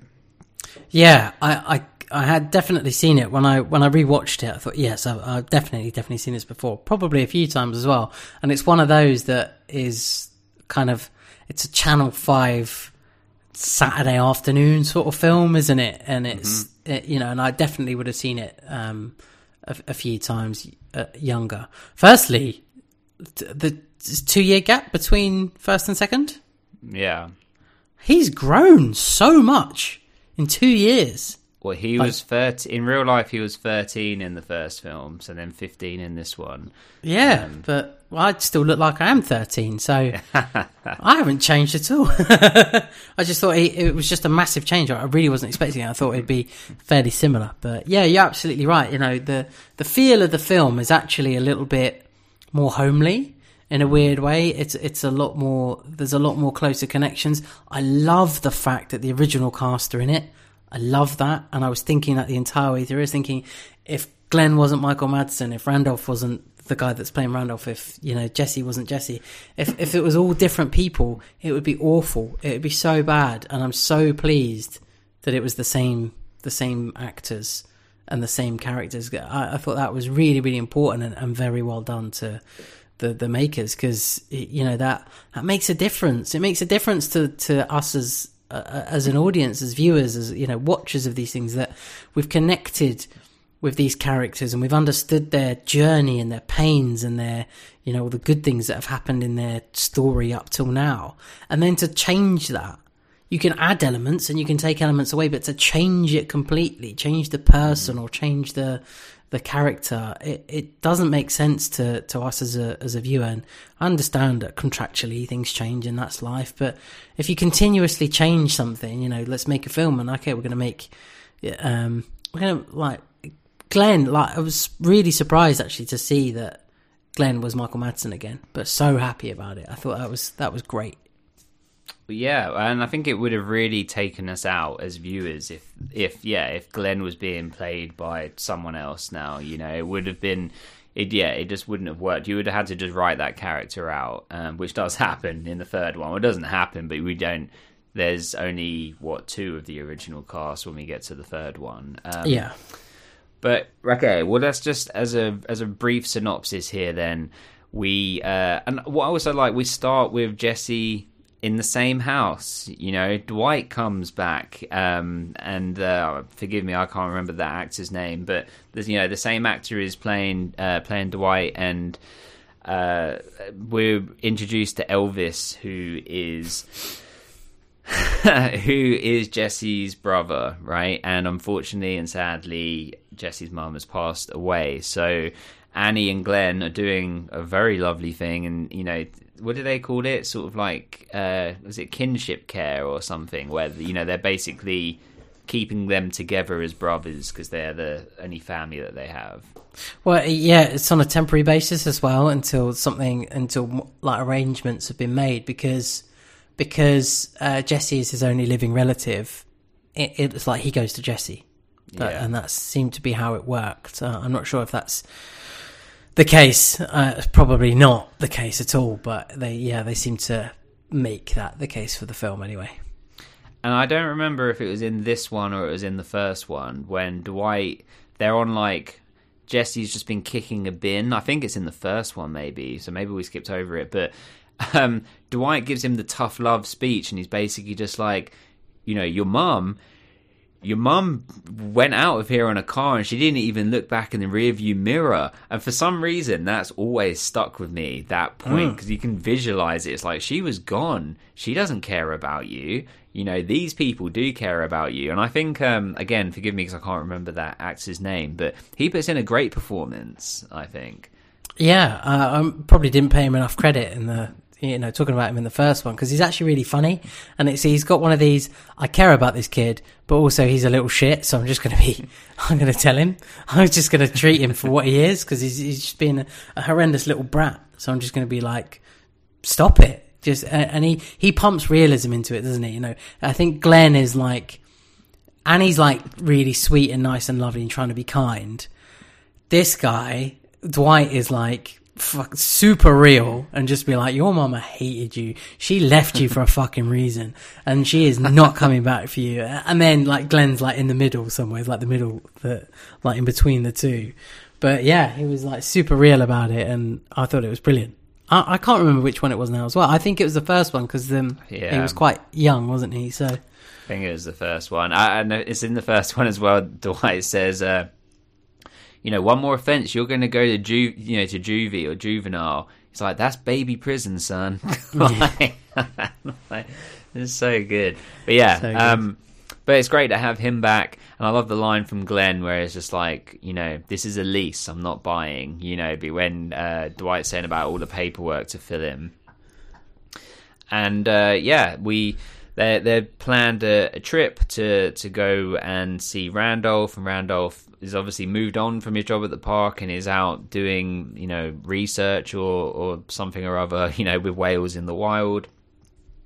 And we're taking Elvis with us, and Elvis is um, how do we say a lying little shit. yes, continuously. He's a black belt in karate. That was one that he brought up. Uh, Bungee jumper. bungee jumping. Uh, what? His, lo- his dad's Al, many. his dad's Al Pacino. Yeah, that's why he looks so like him. Um, there's so many, so many. that actor in real life, like Google him later, he now has a shaved head. He's got tattoos everywhere, and he's got like a teardrop tattoo like Oh, on no. under his eye. Doesn't that mean you've killed someone? I yeah, that's what I I thought, but I mean, don't, I don't know. I think he's still acting, but he killed killed a whale. he better not have. Uh, so yeah, they they're they're going out and, and camping and whatever, and Jesse reunites with Randolph, and that's great. And he meets. Uh, oh no, I'm mixing up the third one. Yes, no, he meets. Uh, I was thinking about the pizza on the boat, but that's the third one. He uh, he meets. Who is it? Randolph's. It's not Randolph's like granddaughter or something, is it? Who is it? The the his love Goddaugh- interest, This is goddaughter. goddaughter. Okay, Yeah. and we we have. She's in Apollo? 13, isn't she? Oh, who is she? She's Jim Lovell's daughter. She's Tom Hanks's daughter in the film. Right. You know, the one that's like uh, the youngest kid says the Beatles are rubbish or whatever because they've, and they've broken up and she's like freaks out. Like, no. Oh, okay. It's her. nice. Right, and so, well, this is like ninety five. When was Apollo thirteen? Ninety five as well, was it? Same year? A bit late or a bit later? Maybe same. Big Maybe year for same. her. Big year. Yeah. Yeah, yeah, yeah, definitely. Yeah. Sorry. Sorry. Please continue. No, no, no. It's good. Well, they kind of have um, teenage flirtation, shall we say? You know, it's a little. Oh, oh, which way He's- am I going? Oh, hey. He, he's using the binoculars, isn't he? He Ah. ain't, check, he ain't checking out the whales. He's checking out the birds. Damn Paris at the weekend. Um, yeah, and you know, this is all good. We didn't have any love interests in this. At the beginning of the movie, he speaks to a girl on the bike, like in his street, and that. Do you recognise her? No, I didn't. She was Connie from the Mighty Ducks. Oh, lovely. I didn't. Oh, I didn't. I didn't know. I didn't pay any attention to because I thought we'll never see them again. Well, and then uh, we Randolph thinks he's he's picked up Willy on you know the sonar. It sonar? sure. something boat Yeah. boat apparatus and uh and we we do. We we reconnect with willy right? Yes yes we reconnect. I'm trying to think obviously we do at some point but I'm trying to think is it at that point? I think we do. No. Yeah. or is it in the cove that we see willy for the first time?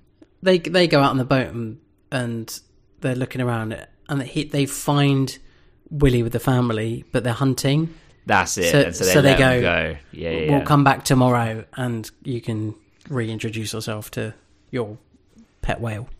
Right. And that now and again I said it earlier, but just to reiterate, there are no real whales in this movie. So obviously they Keiko is used in the first one, um, but they were able to use that because it's ninety percent of it is him is in the tank, right? And obviously in this one it's, it's all in the wild. So they're literally there's a making of featurette that you can find on YouTube. It's really good. I've watched it twice. It's like about twelve minutes long, and it and it shows all of the making of how they did the animatronics. So they had to scale actual animatronic whales that were operated by like three people like on remote controls and all kind of things and they would be able to swim and, and all the rest of it and they were just exactly like you know the size and whatever of real whales. I would love if one of them somehow arrived on ebay and i have to convince f that i want one in the garden.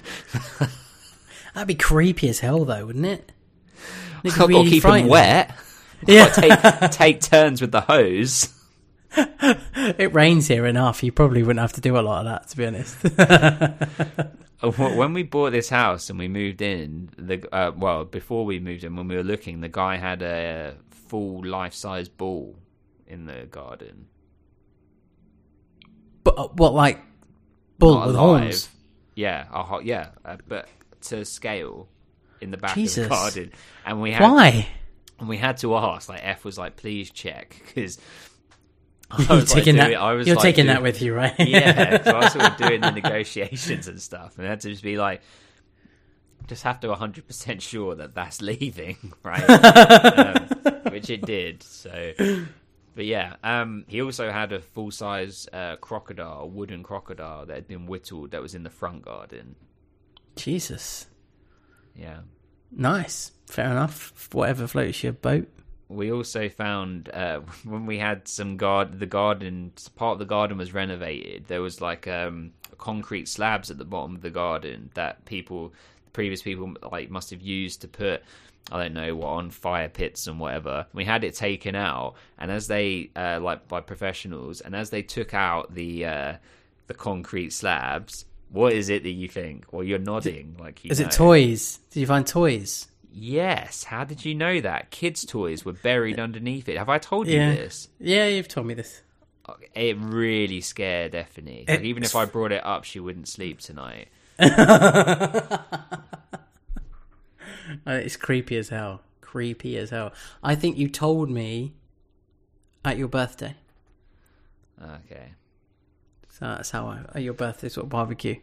Maybe Ethany told. Would Ethany have told me? Uh, maybe she told you. Yeah. I think she told me, which is why you're surprised. I know. Yeah. Uh, yeah, she told me, and and I was like horrified because that's just horrendous. Yeah. Yeah. There's like little like ponies and things like you know Ugh.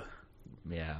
Anyway, um, yeah, and then so they had these to scale whale animatronics, and then they had smaller ones that are about a third of the size, and those ones they could use in you know different shots and whatever to, and would they would look real life, but they were like could surface and blowhole and all the rest of it, and uh, the eyes and, and all of that stuff. Um, and it's a bit more obvious when you to look now, but this is where I argued with this girl Janelle at the camp that it wasn't um, that I, I was like no there were no animatronic whales which is so stupid but what was i thinking that they airlifted like whales out of captivity put them into the ocean for a little bit okay and action yep got it okay take them back like I just didn't think about it tom Oh well, you know, I guess you don't. You get caught up in the in the magic of it all, don't don't you? I suppose.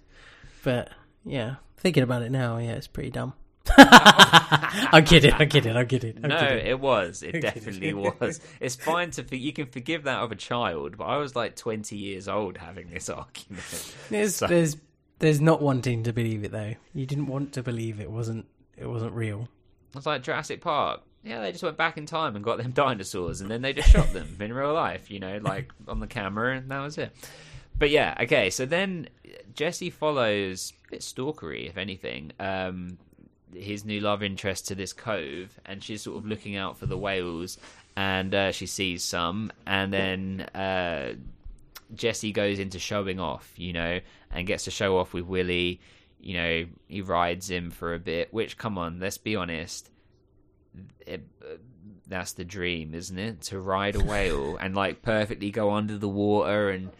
You know, obviously, this is not to be done. Have you? You've obviously you've seen Blackfish. You've seen like in SeaWorld where they let someone win a, a competition and the girl got to ride the whale and uh, the whale bucked her off and threw her around a little bit and ended up biting her leg. Do you remember?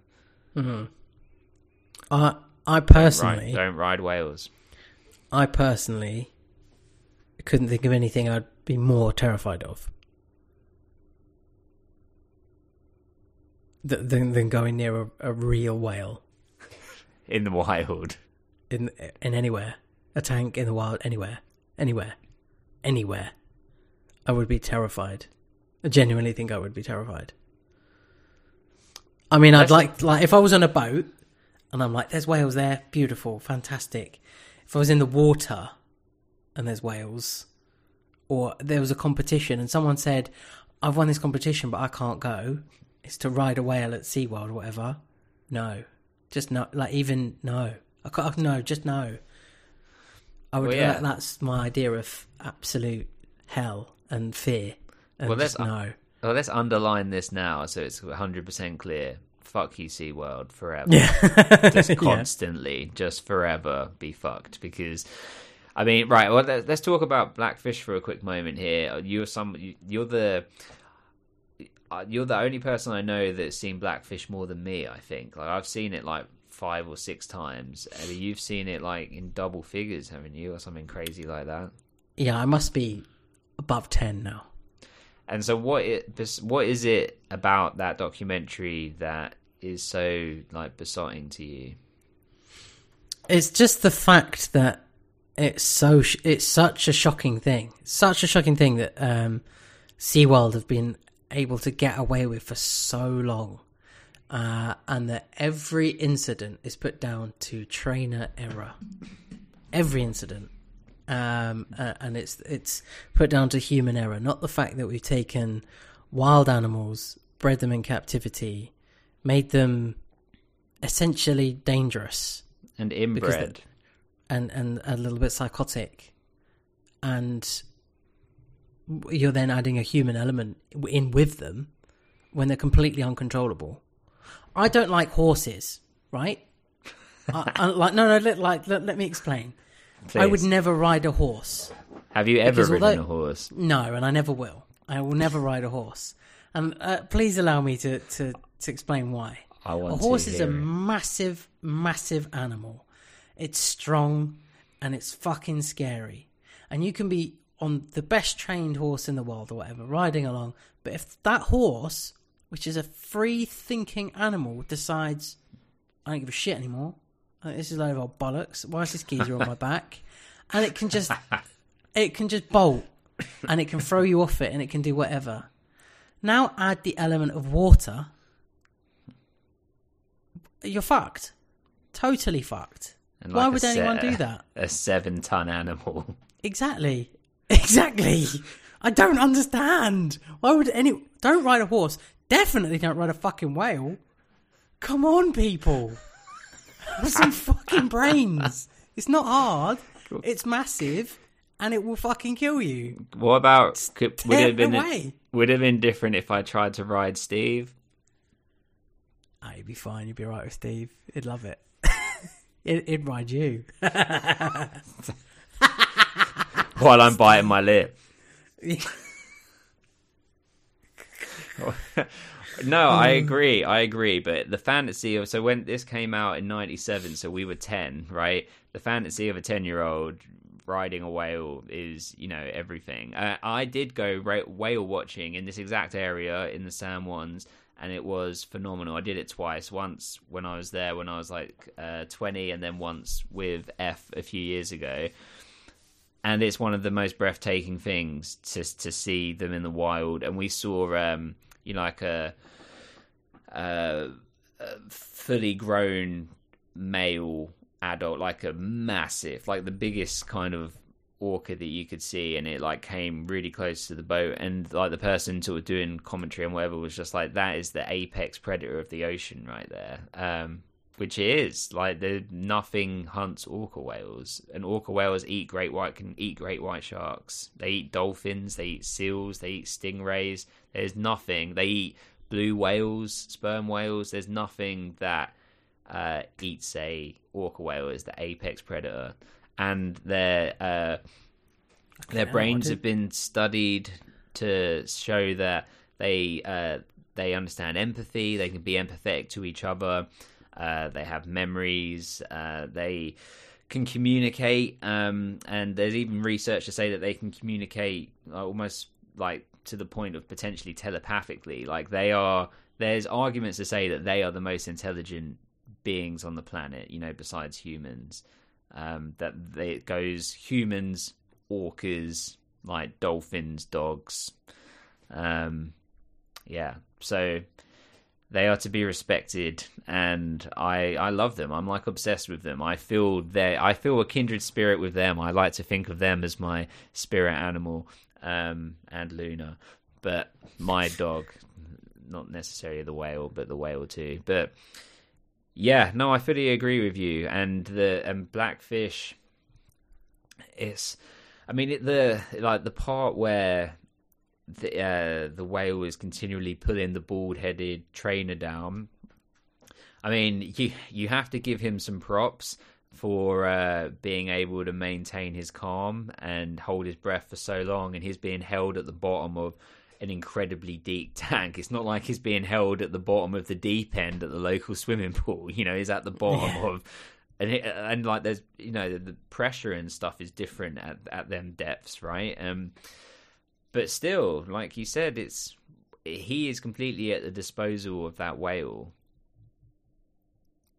Uh, absolutely, absolutely. And even when he gets out of the water, so he, he the only thing that was holding his leg in place was his wetsuit, because it's obviously it's grabbed him by the leg, drags him to the bottom several times.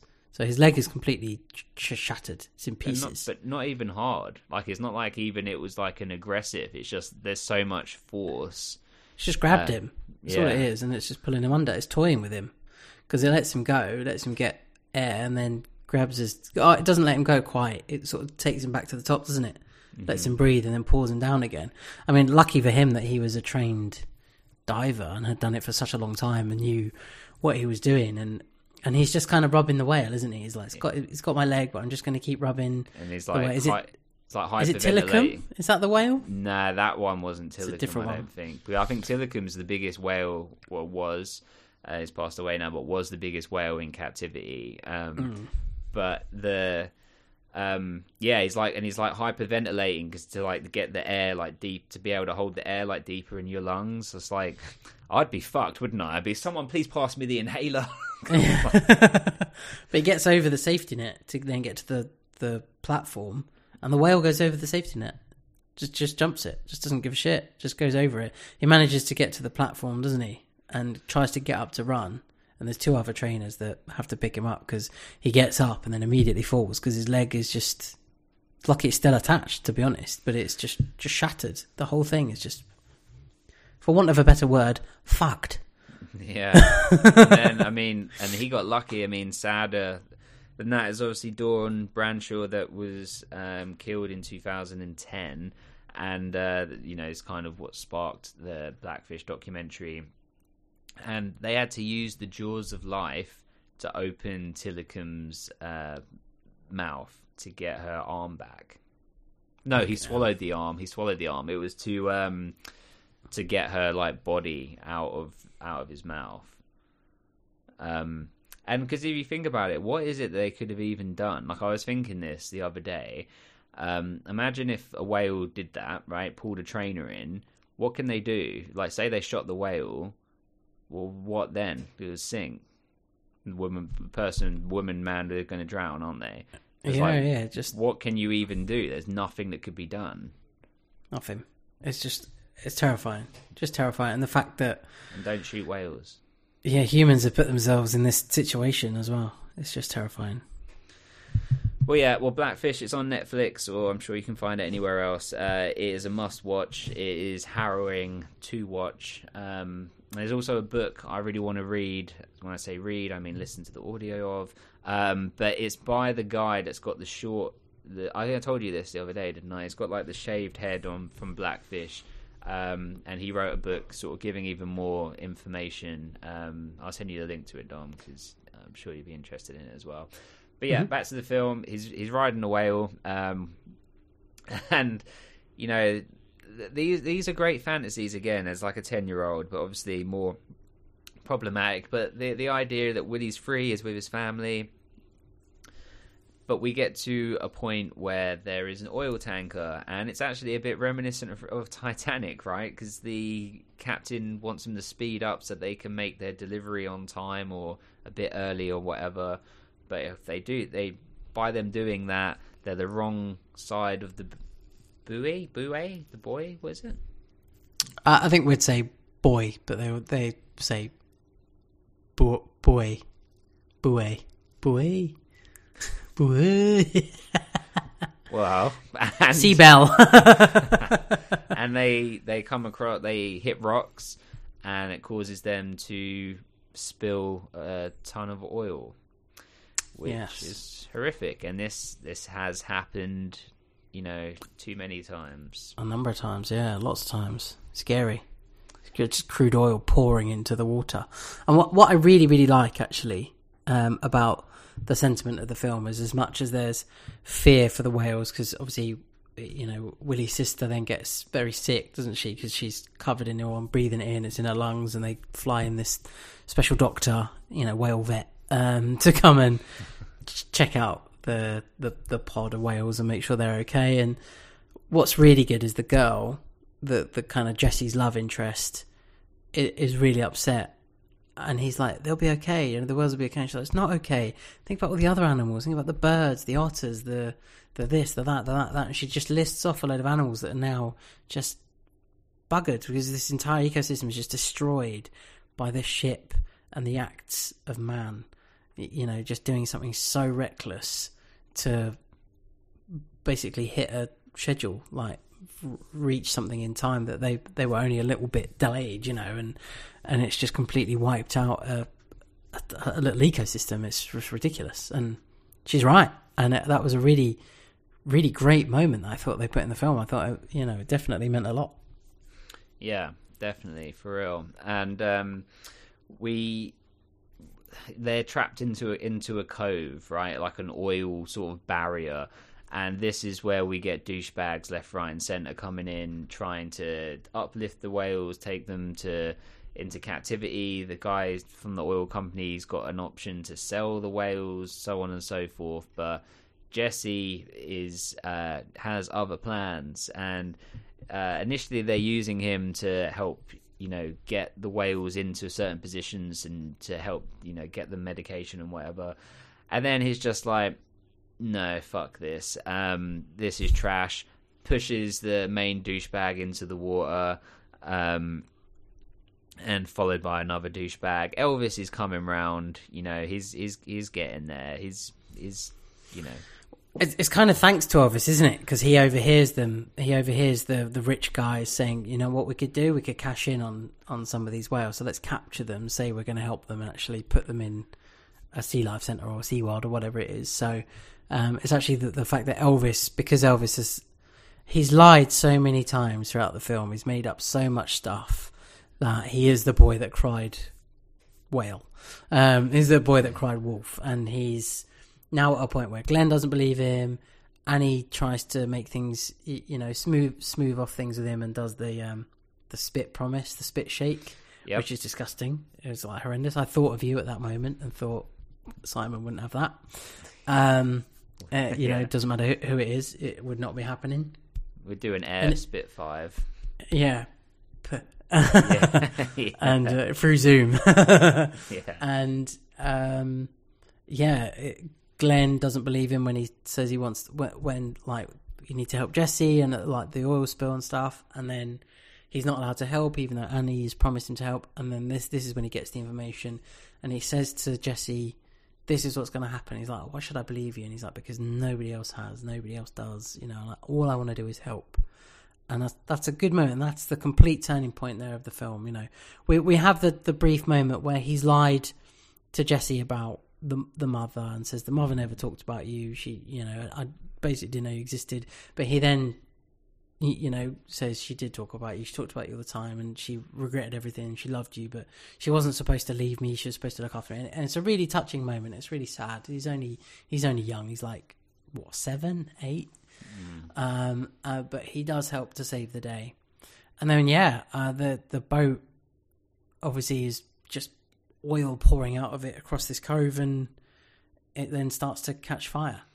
Well, yeah, just just before that, they so they go off on the boat and they're trying to lead Willy and you know the other whales to freedom because otherwise they're going to be trapped there and it's going to be too late. Uh, they manage to get to get to that point, uh, but and then uh, the fire starts. Like there's an explosion on the boat. The oil catches fire. So we've got flames in the water and then the boat hit their little sort of boat that they're on hits rocks and it's taking in water as well. So they're starting to sink. They can't get out. They're trapped in between they're just trapped in the middle of the ocean with uh, flames and they can't get anywhere.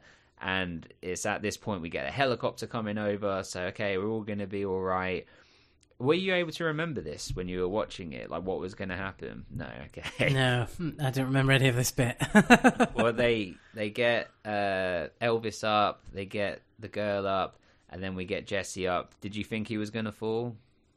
no, I, I thought that was kind of it. I thought, oh, he'd slip or something, and one of them would he'd just like cling on just at the end, and they'd pull him in. But he, yeah, he does fall. It goes straight back down. I was like, oh my god. And Elvis was like, "Let me at him. Let me like. I'm gonna." He tried to jump out with him. yeah. Well, he, and but then they have to leave him because the the, the bad of fog or bad weather. I- Would they? Would that happen in real life? I guess they'd have to, right? They're like the smoke was causing problems with the engine. The fumes from the oil burning was causing them issues. So they had to go and land. And I guess the needs of the many outweigh the needs of the few. Hey, Jesse. Fuck you. We're going home. you saved the whales. We saved your your so-called brother and girlfriend. we don't need you anymore. Probably don't call her your girlfriend anymore. She's your widowed girlfriend, if anything. but he's in the water and he's starting to like maybe drown a little bit. Um, did you did you foresee Willy coming back? yeah, this was going to happen, wasn't it? He was always going to come and protect his pal, wasn't he? Would you judge me? after- Would you judge me if a tear dropped from my eye? Really? Dominic, he came. he came back. Like Steve would have come back for me. The animatronic whale came back for, Dominic, for Jesse. Dominic. Did, all right, one solo tear, one individual tear running down your cheek, or was there a few? Was no, it was like it was just a like flurry? wet, it was like wet eyes. If I'd scrunched the eyes, then they would have dropped. But I got I got sent a message from Marine the other day. This is this is one of our oh, from Marine. I thought you said from Yeah. a Marine. I was like, from a Marine. you know As a Marine. I know Marines from Marine. Yeah. and she was- just catching up with our Titanic episode, Oh, yeah. and she said it's one it's like her all time favorite film. She was excited for the podcast. I haven't had any feedback, so she probably hated it. Um, and she said, um, "Right, quick question: Did you shed a tear at any point?" And I was like, "Come on, why are you asking me this? You know the answer. You know you're going to be disappointed with the answer, so why ask?" Um, and she was just like, "How could you not get upset at this film?" And it's just like, just didn't, just don't, just doesn't happen that way for me. yeah. I- Dead, in- We're dead inside. yeah, yeah, but but it's okay. We love you all the same. So, Thanks, man. but I and then I liked the moment of you know Glenn saying, "That's the best friend you'll ever have, kid." Because Yeah, it's because true. Humans hate you. Um, Look at your mother; she couldn't stand you. listen to what Dwight said. Now remember that. Ah, and then that's kind of it, right? And then and then Willy goes off. Um, was the prayer in there as well? Sanana ayun. That's been in my head like my entire life. By the Don't way, forget the the necklace as well. He gets a little orca, when he first sees Randolph. He's got a little orca necklace yeah, that he gives him, which he wears for the entire film, and it doesn't ever disappear. You mean Nice. like this necklace? Is that is that the real one? No, it's not the real one. Um, I wish. At again, right. So at the end of the first one, the first Free Willy movie, they put a number up that said, "If you like to donate and help, blah blah blah, call this number."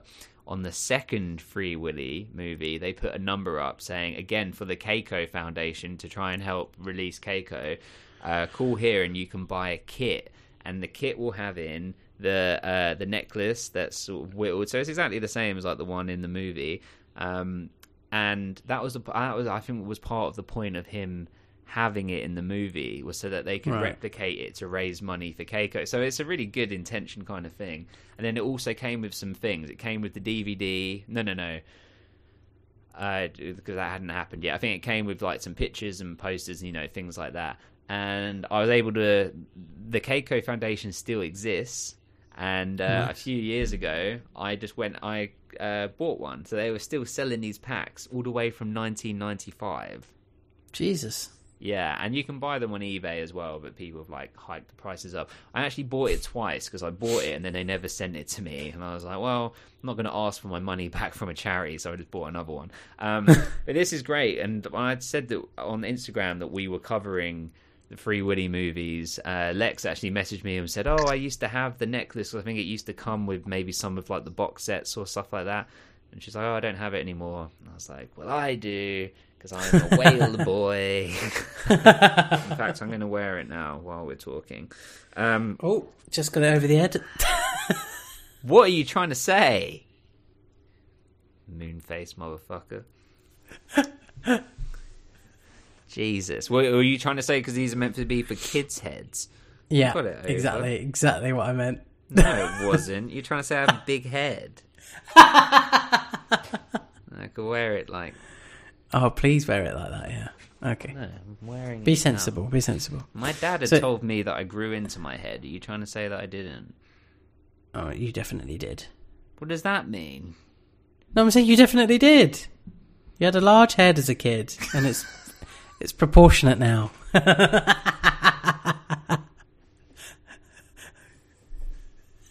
I've That's lost good. him. That's There he is. good. That's good.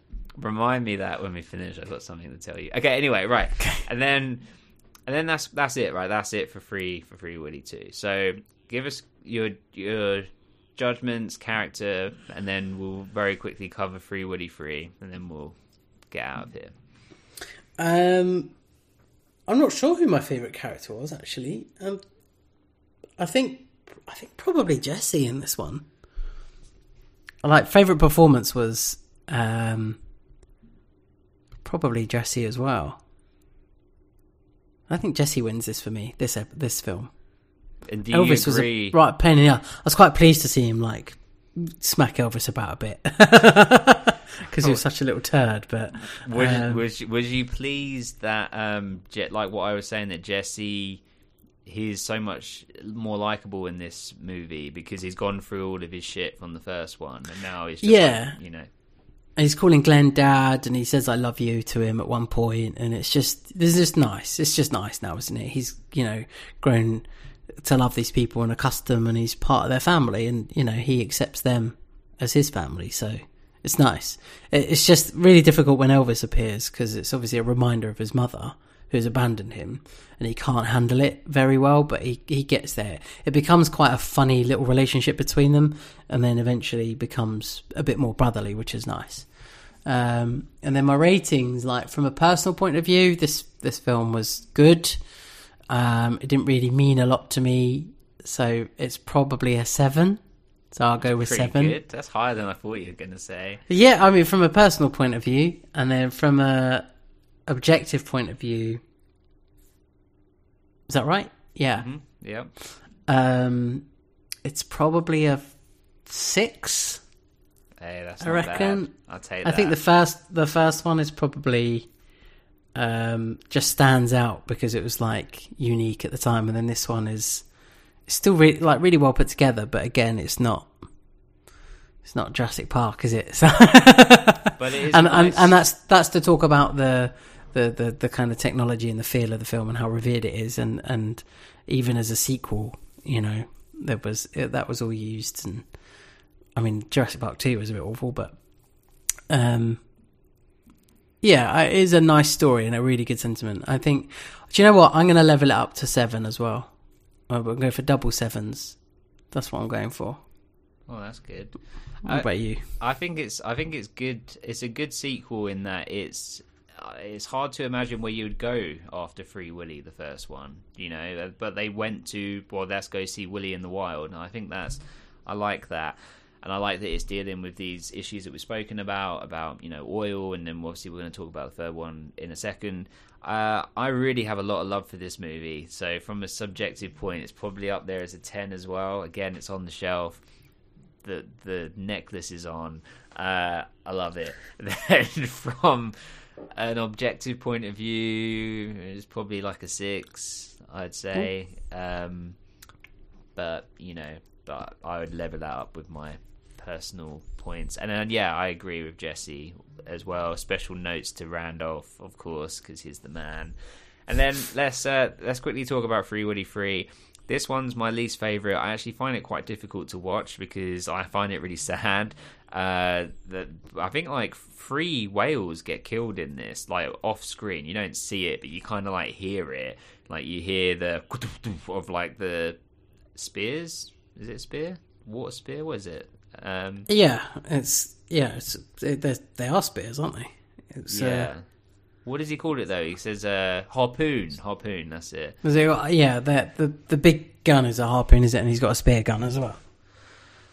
Oh god! Uh, but it's like uh, when they're doing that and they're like looking around with the harpoon and whatever. Even though we don't see it, I imagine it, and I imagine Yeah. how horrific that is, and that then literally. Okay, you've just like stabbed a whale, but also it's now connected to your boat, so it can't even like swim off or anything. Uh, how horrible that is, and because You do get you do get the one underwater shot, don't you? The whale just stopped, yeah, just float, just floating, and it's really it's quite harrowing, isn't it? It's quite it's a lot of imagery, and it's it's very sad, and You think there's people in the world that still do this? It's just sickening. Well, speaking of that, so in 2019, whaling was uh, made legal again in Japan, um, and uh, in in Iceland as well, in parts of Iceland. But the the market in Iceland isn't. It's like decreased in Iceland because it's now legal in Japan. So before, I think a lot of the whale meat or whatever was being sort of shipped from Iceland over to Japan, but they don't need that anymore because Japan can go and do their you can do their own whaling and they they have like a permit. It's like a, a quota that they're allowed to do, and it's like three hundred whales for the year. I mean, the thing is, is I don't want to disrespect anyone's culture because you know people if if it's something that's within someone's culture and and so on and so forth and heritage and the rest of it like i don't want to be one to judge on that um, mm-hmm. but it's just for me like i mean you could make these arguments about chickens and cows and, and all the rest of it but it's just like i've just we've just mentioned how they are arguably potentially the most intelligent creatures besides humans on the planet you know, uh, and can feel empathy and pain and memories and emotions and all the rest of it. It just doesn't sit with me, man. Like I think it's really messed up, and uh, it's just not right, man. It, it it's not like normal fishing, is it? it you know, it, it's it's distressing. It's very distressing. Uh, yeah. And, uh, yeah, it's just like I, I genuinely don't think there's anything more I can say on it other than it's just totally distressing. You know, one thing I would say is, you know, watch Seaspiracy if you haven't already. I've seen it. Uh, yeah. Be prepared for some very, you know, horrible things. It's very, very, very heavily weighted one way. Seaspiracy, very. So don't like fall into the like traps of it, of, of because it is when you read more, find out more about the making of the program, you understand why it is set the way it is. Um, and it, it's very good, and there's that you get a lot of information from it, but there's a lot that's that's intentionally missed out. Yeah, I'll, I'll leave that there. I'm not going to say anything more about that because it's for people to go and find out and work out for themselves what they do and don't believe. But the images that you get of of the whaling and stuff that is true and, and real, and it's it's horrible. It's horrendous. It's it's so sad. So yeah. sad. Yeah. Um, and so like it's so difficult to watch. Um, to the point where you, I was looking away as well. Just when they're, yeah, I, I don't even want to say it. It's just so cruel. Well, and there's points in the movie where the harpoons are like pointed at Willy, and I mean, obviously, you know, it's like it's it's bad for whatever whale, but this is our whale. We've we've yeah. gone two movies already with this whale. Um, we watched him be free, and not uh, how dare you feel like you're gonna gun down our whale. Um, but it is, but they they deal with this issue, and it's quite interesting because they're dealing with it from the perspective of a kid looking up at, to his dad as like a hero, like you know, like like most uh, most boys do, you know, look up to their parents and in this way and his dad's sort of explaining it to him like well this is what my my my dad did and what his dad did and we come from a line of whalers and back in the day it was seen as this is what kept the the lights lit you know literally um, from oil and this that and the other but the kid says i forget the kid's name but Max. the kid's Max is saying like, but what does that mean now? Because we're not in the, we're not in these times now, you know. So it's actually quite a um, is is more nuanced than you'd think and more layered than you'd think. But I find it really distressing um, because of all the things we've just said, and that even the dad at the end and he like falls in uh it's at the climax here he's got a knife in his hand like to to willy you know? Like as if he's going to stab him because he thinks he's being attacked and whatever which of course he's not because come on it's willy um yeah but yeah, I mean, give give us give us your your synopsis, your brief synopsis of this one. Well, kind of, we have a a so-called salmon fisher who, you know, actually illegally is whaling. Uh, and hasn't been caught and hasn't been caught for a long time and he wants to teach his son the trade so he takes his young son max on his ship with him his son thinks he's going to be you know be dropping nets and catching salmon and that's you know that's their main, um, you know, income is from salmon fishing. But actually, you know, a harpoon gun gets fitted to the front, and he's like, "Oh, can I shoot it? Can I shoot?" He's all excited because he's like Game Boy kind of kid generation, isn't he? You know, I play all these computer games, I'll be really good at it. And he's like, You'll get your chance. The dad's like, You'll get your chance, you'll get your chance. Let me do it first. And then he witnesses it. He witnesses, a, the, you know, the killer whale and immediately has this crisis of conscience. You know, do I go against my father who wants me to do this? You know, he's only very young as well. He's, he, he must be seven, eight, nine, ballpark Yeah.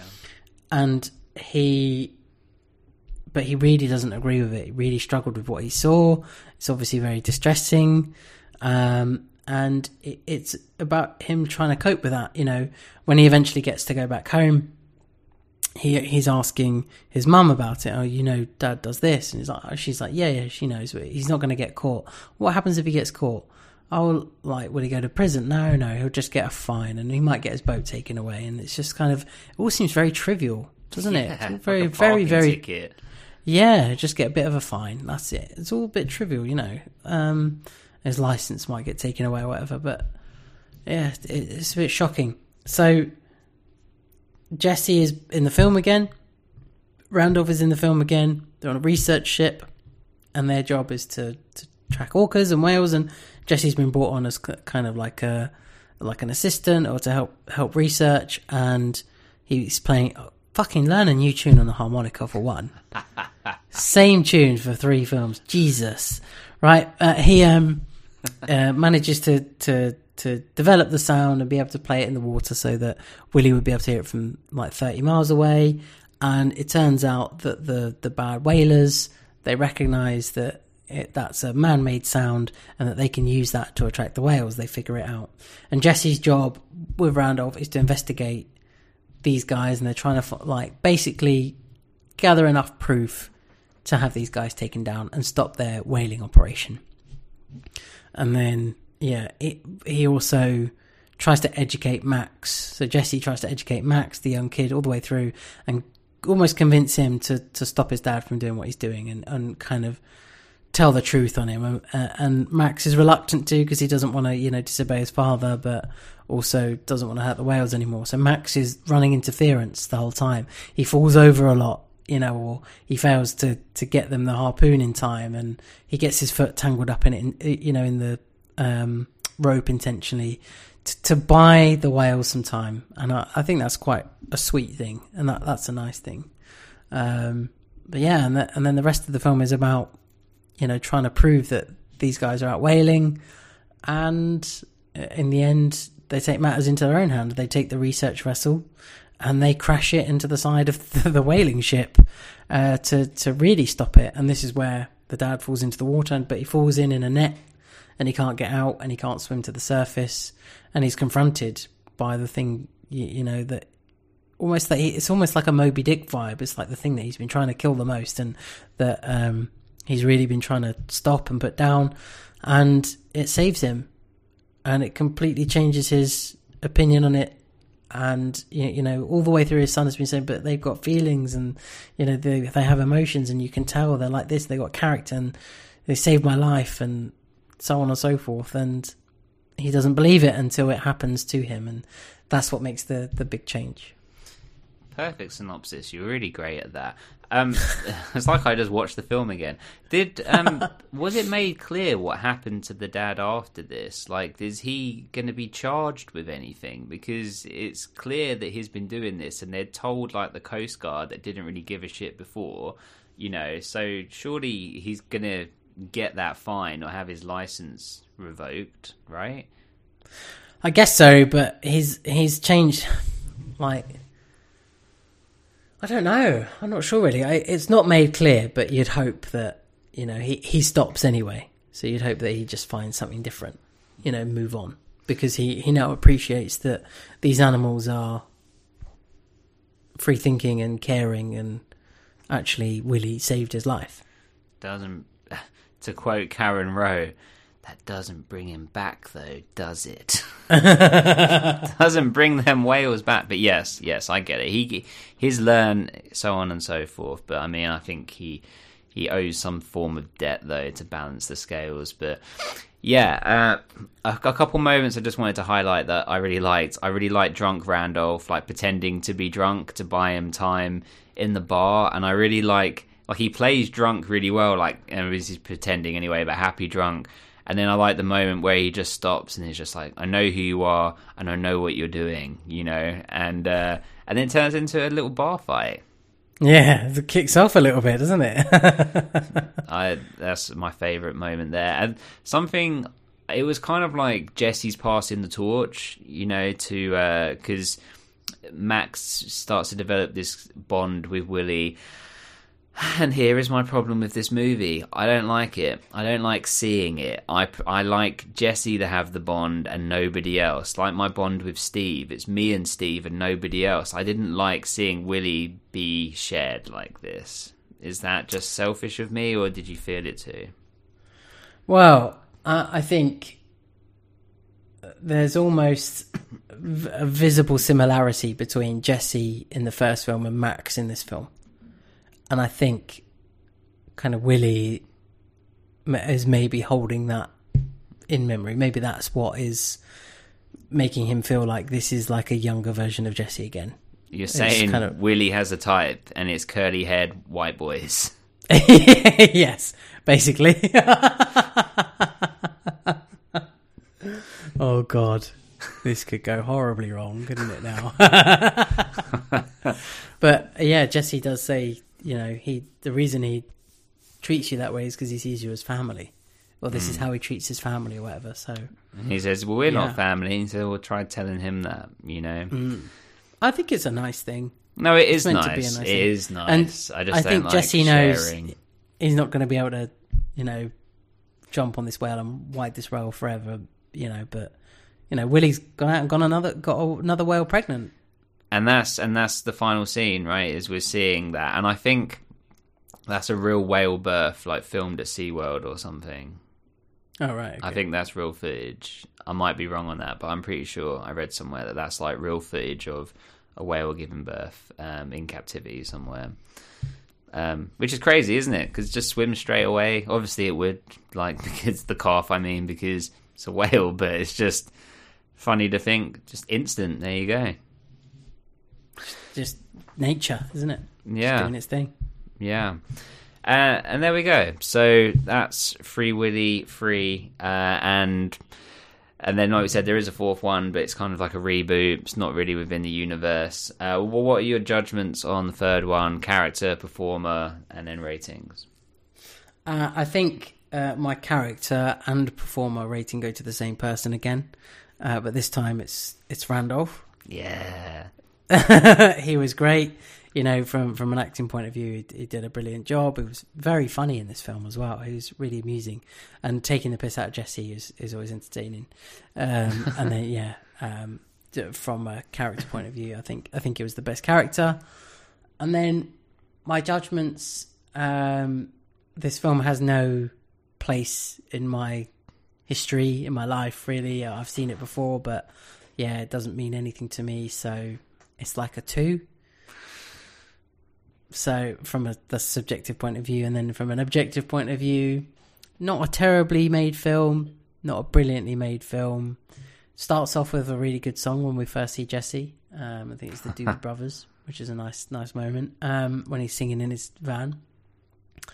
And there's some really good scenes in it, some good moments, and it has a good sentiment. So I'm going to give it a five. I think, yeah. What, what about you? Well, firstly, yeah, they're going to go to Randall as well. Randall, sorry. this, Randall. That's, that's, This Is Us. I've been watching too much This Is Us. There's Randall in that.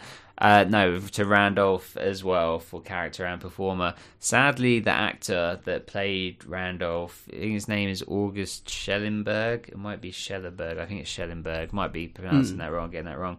But sadly, he passed away uh, only a few years after this movie, like maybe four oh. or five years after this, um, which is sad. So rest in peace to him. Uh, will always have a special place in my heart for this character um, and for him. So we appreciate his work on these movies. And It doesn't actually. This one doesn't have a special place for me either. Really, um, like it's one that I would have seen as a kid, but it was the first two that I would watch, you know, on repeat. Particularly the first one, but like I said, the second one became more special over time. I would probably give subjective like a five, and then objective. I still like some of the you know, Willy moments and stuff. So I'd probably give it like a six. Um, Nice. so yeah, so my final question to you, Dom, is how would you rank them? Like from your favourite to least. Good question. I think in the order that they're in one, two, three. Um, so yeah, yeah, first film, second film, third film, in that order is my order of preference for these films. Yeah. And I'm guessing yours is. Can I guess yours? Please. So two, one, three.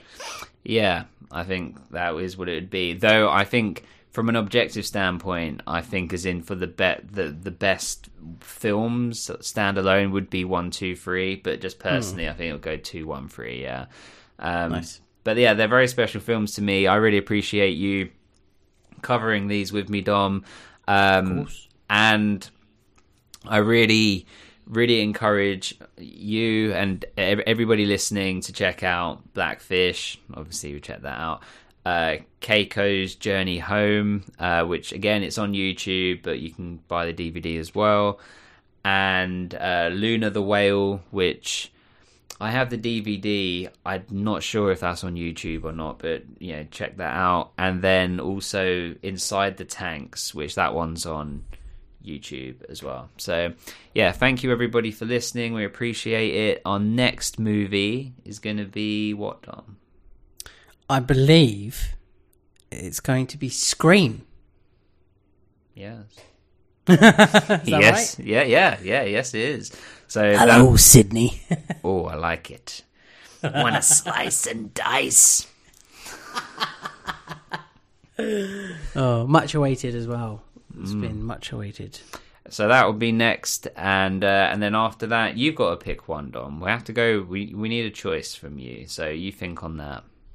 I'm going to scroll through some classic 90s films and see which one um, pulls at my heartstrings.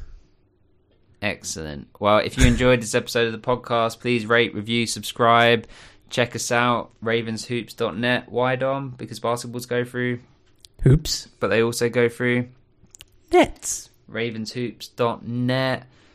What are we going to say? Willy on free? I've never said the word Willy so many times in my life. In, in in the in the space of three hours or whatever it is. so- Is is right? I'm not sure if this is true or not, but I mean, is uh, is Willy here in the UK? Is what when you're a little boy you refer to as your junk, right? It's your Willy. um, but is that the same in America? Are they using Willy as your Willy? I have no idea. Please let us know in the comments. Okay, do you want to do Willy Humphrey? Absolutely, let's go for it. Do you want to count us in? No, Uh, you do it. You I want to hear you. I want to hear you say Willy in a Liverpool accent, though.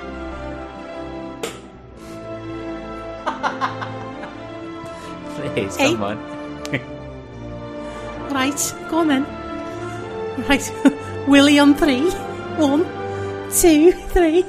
Willy. Willy.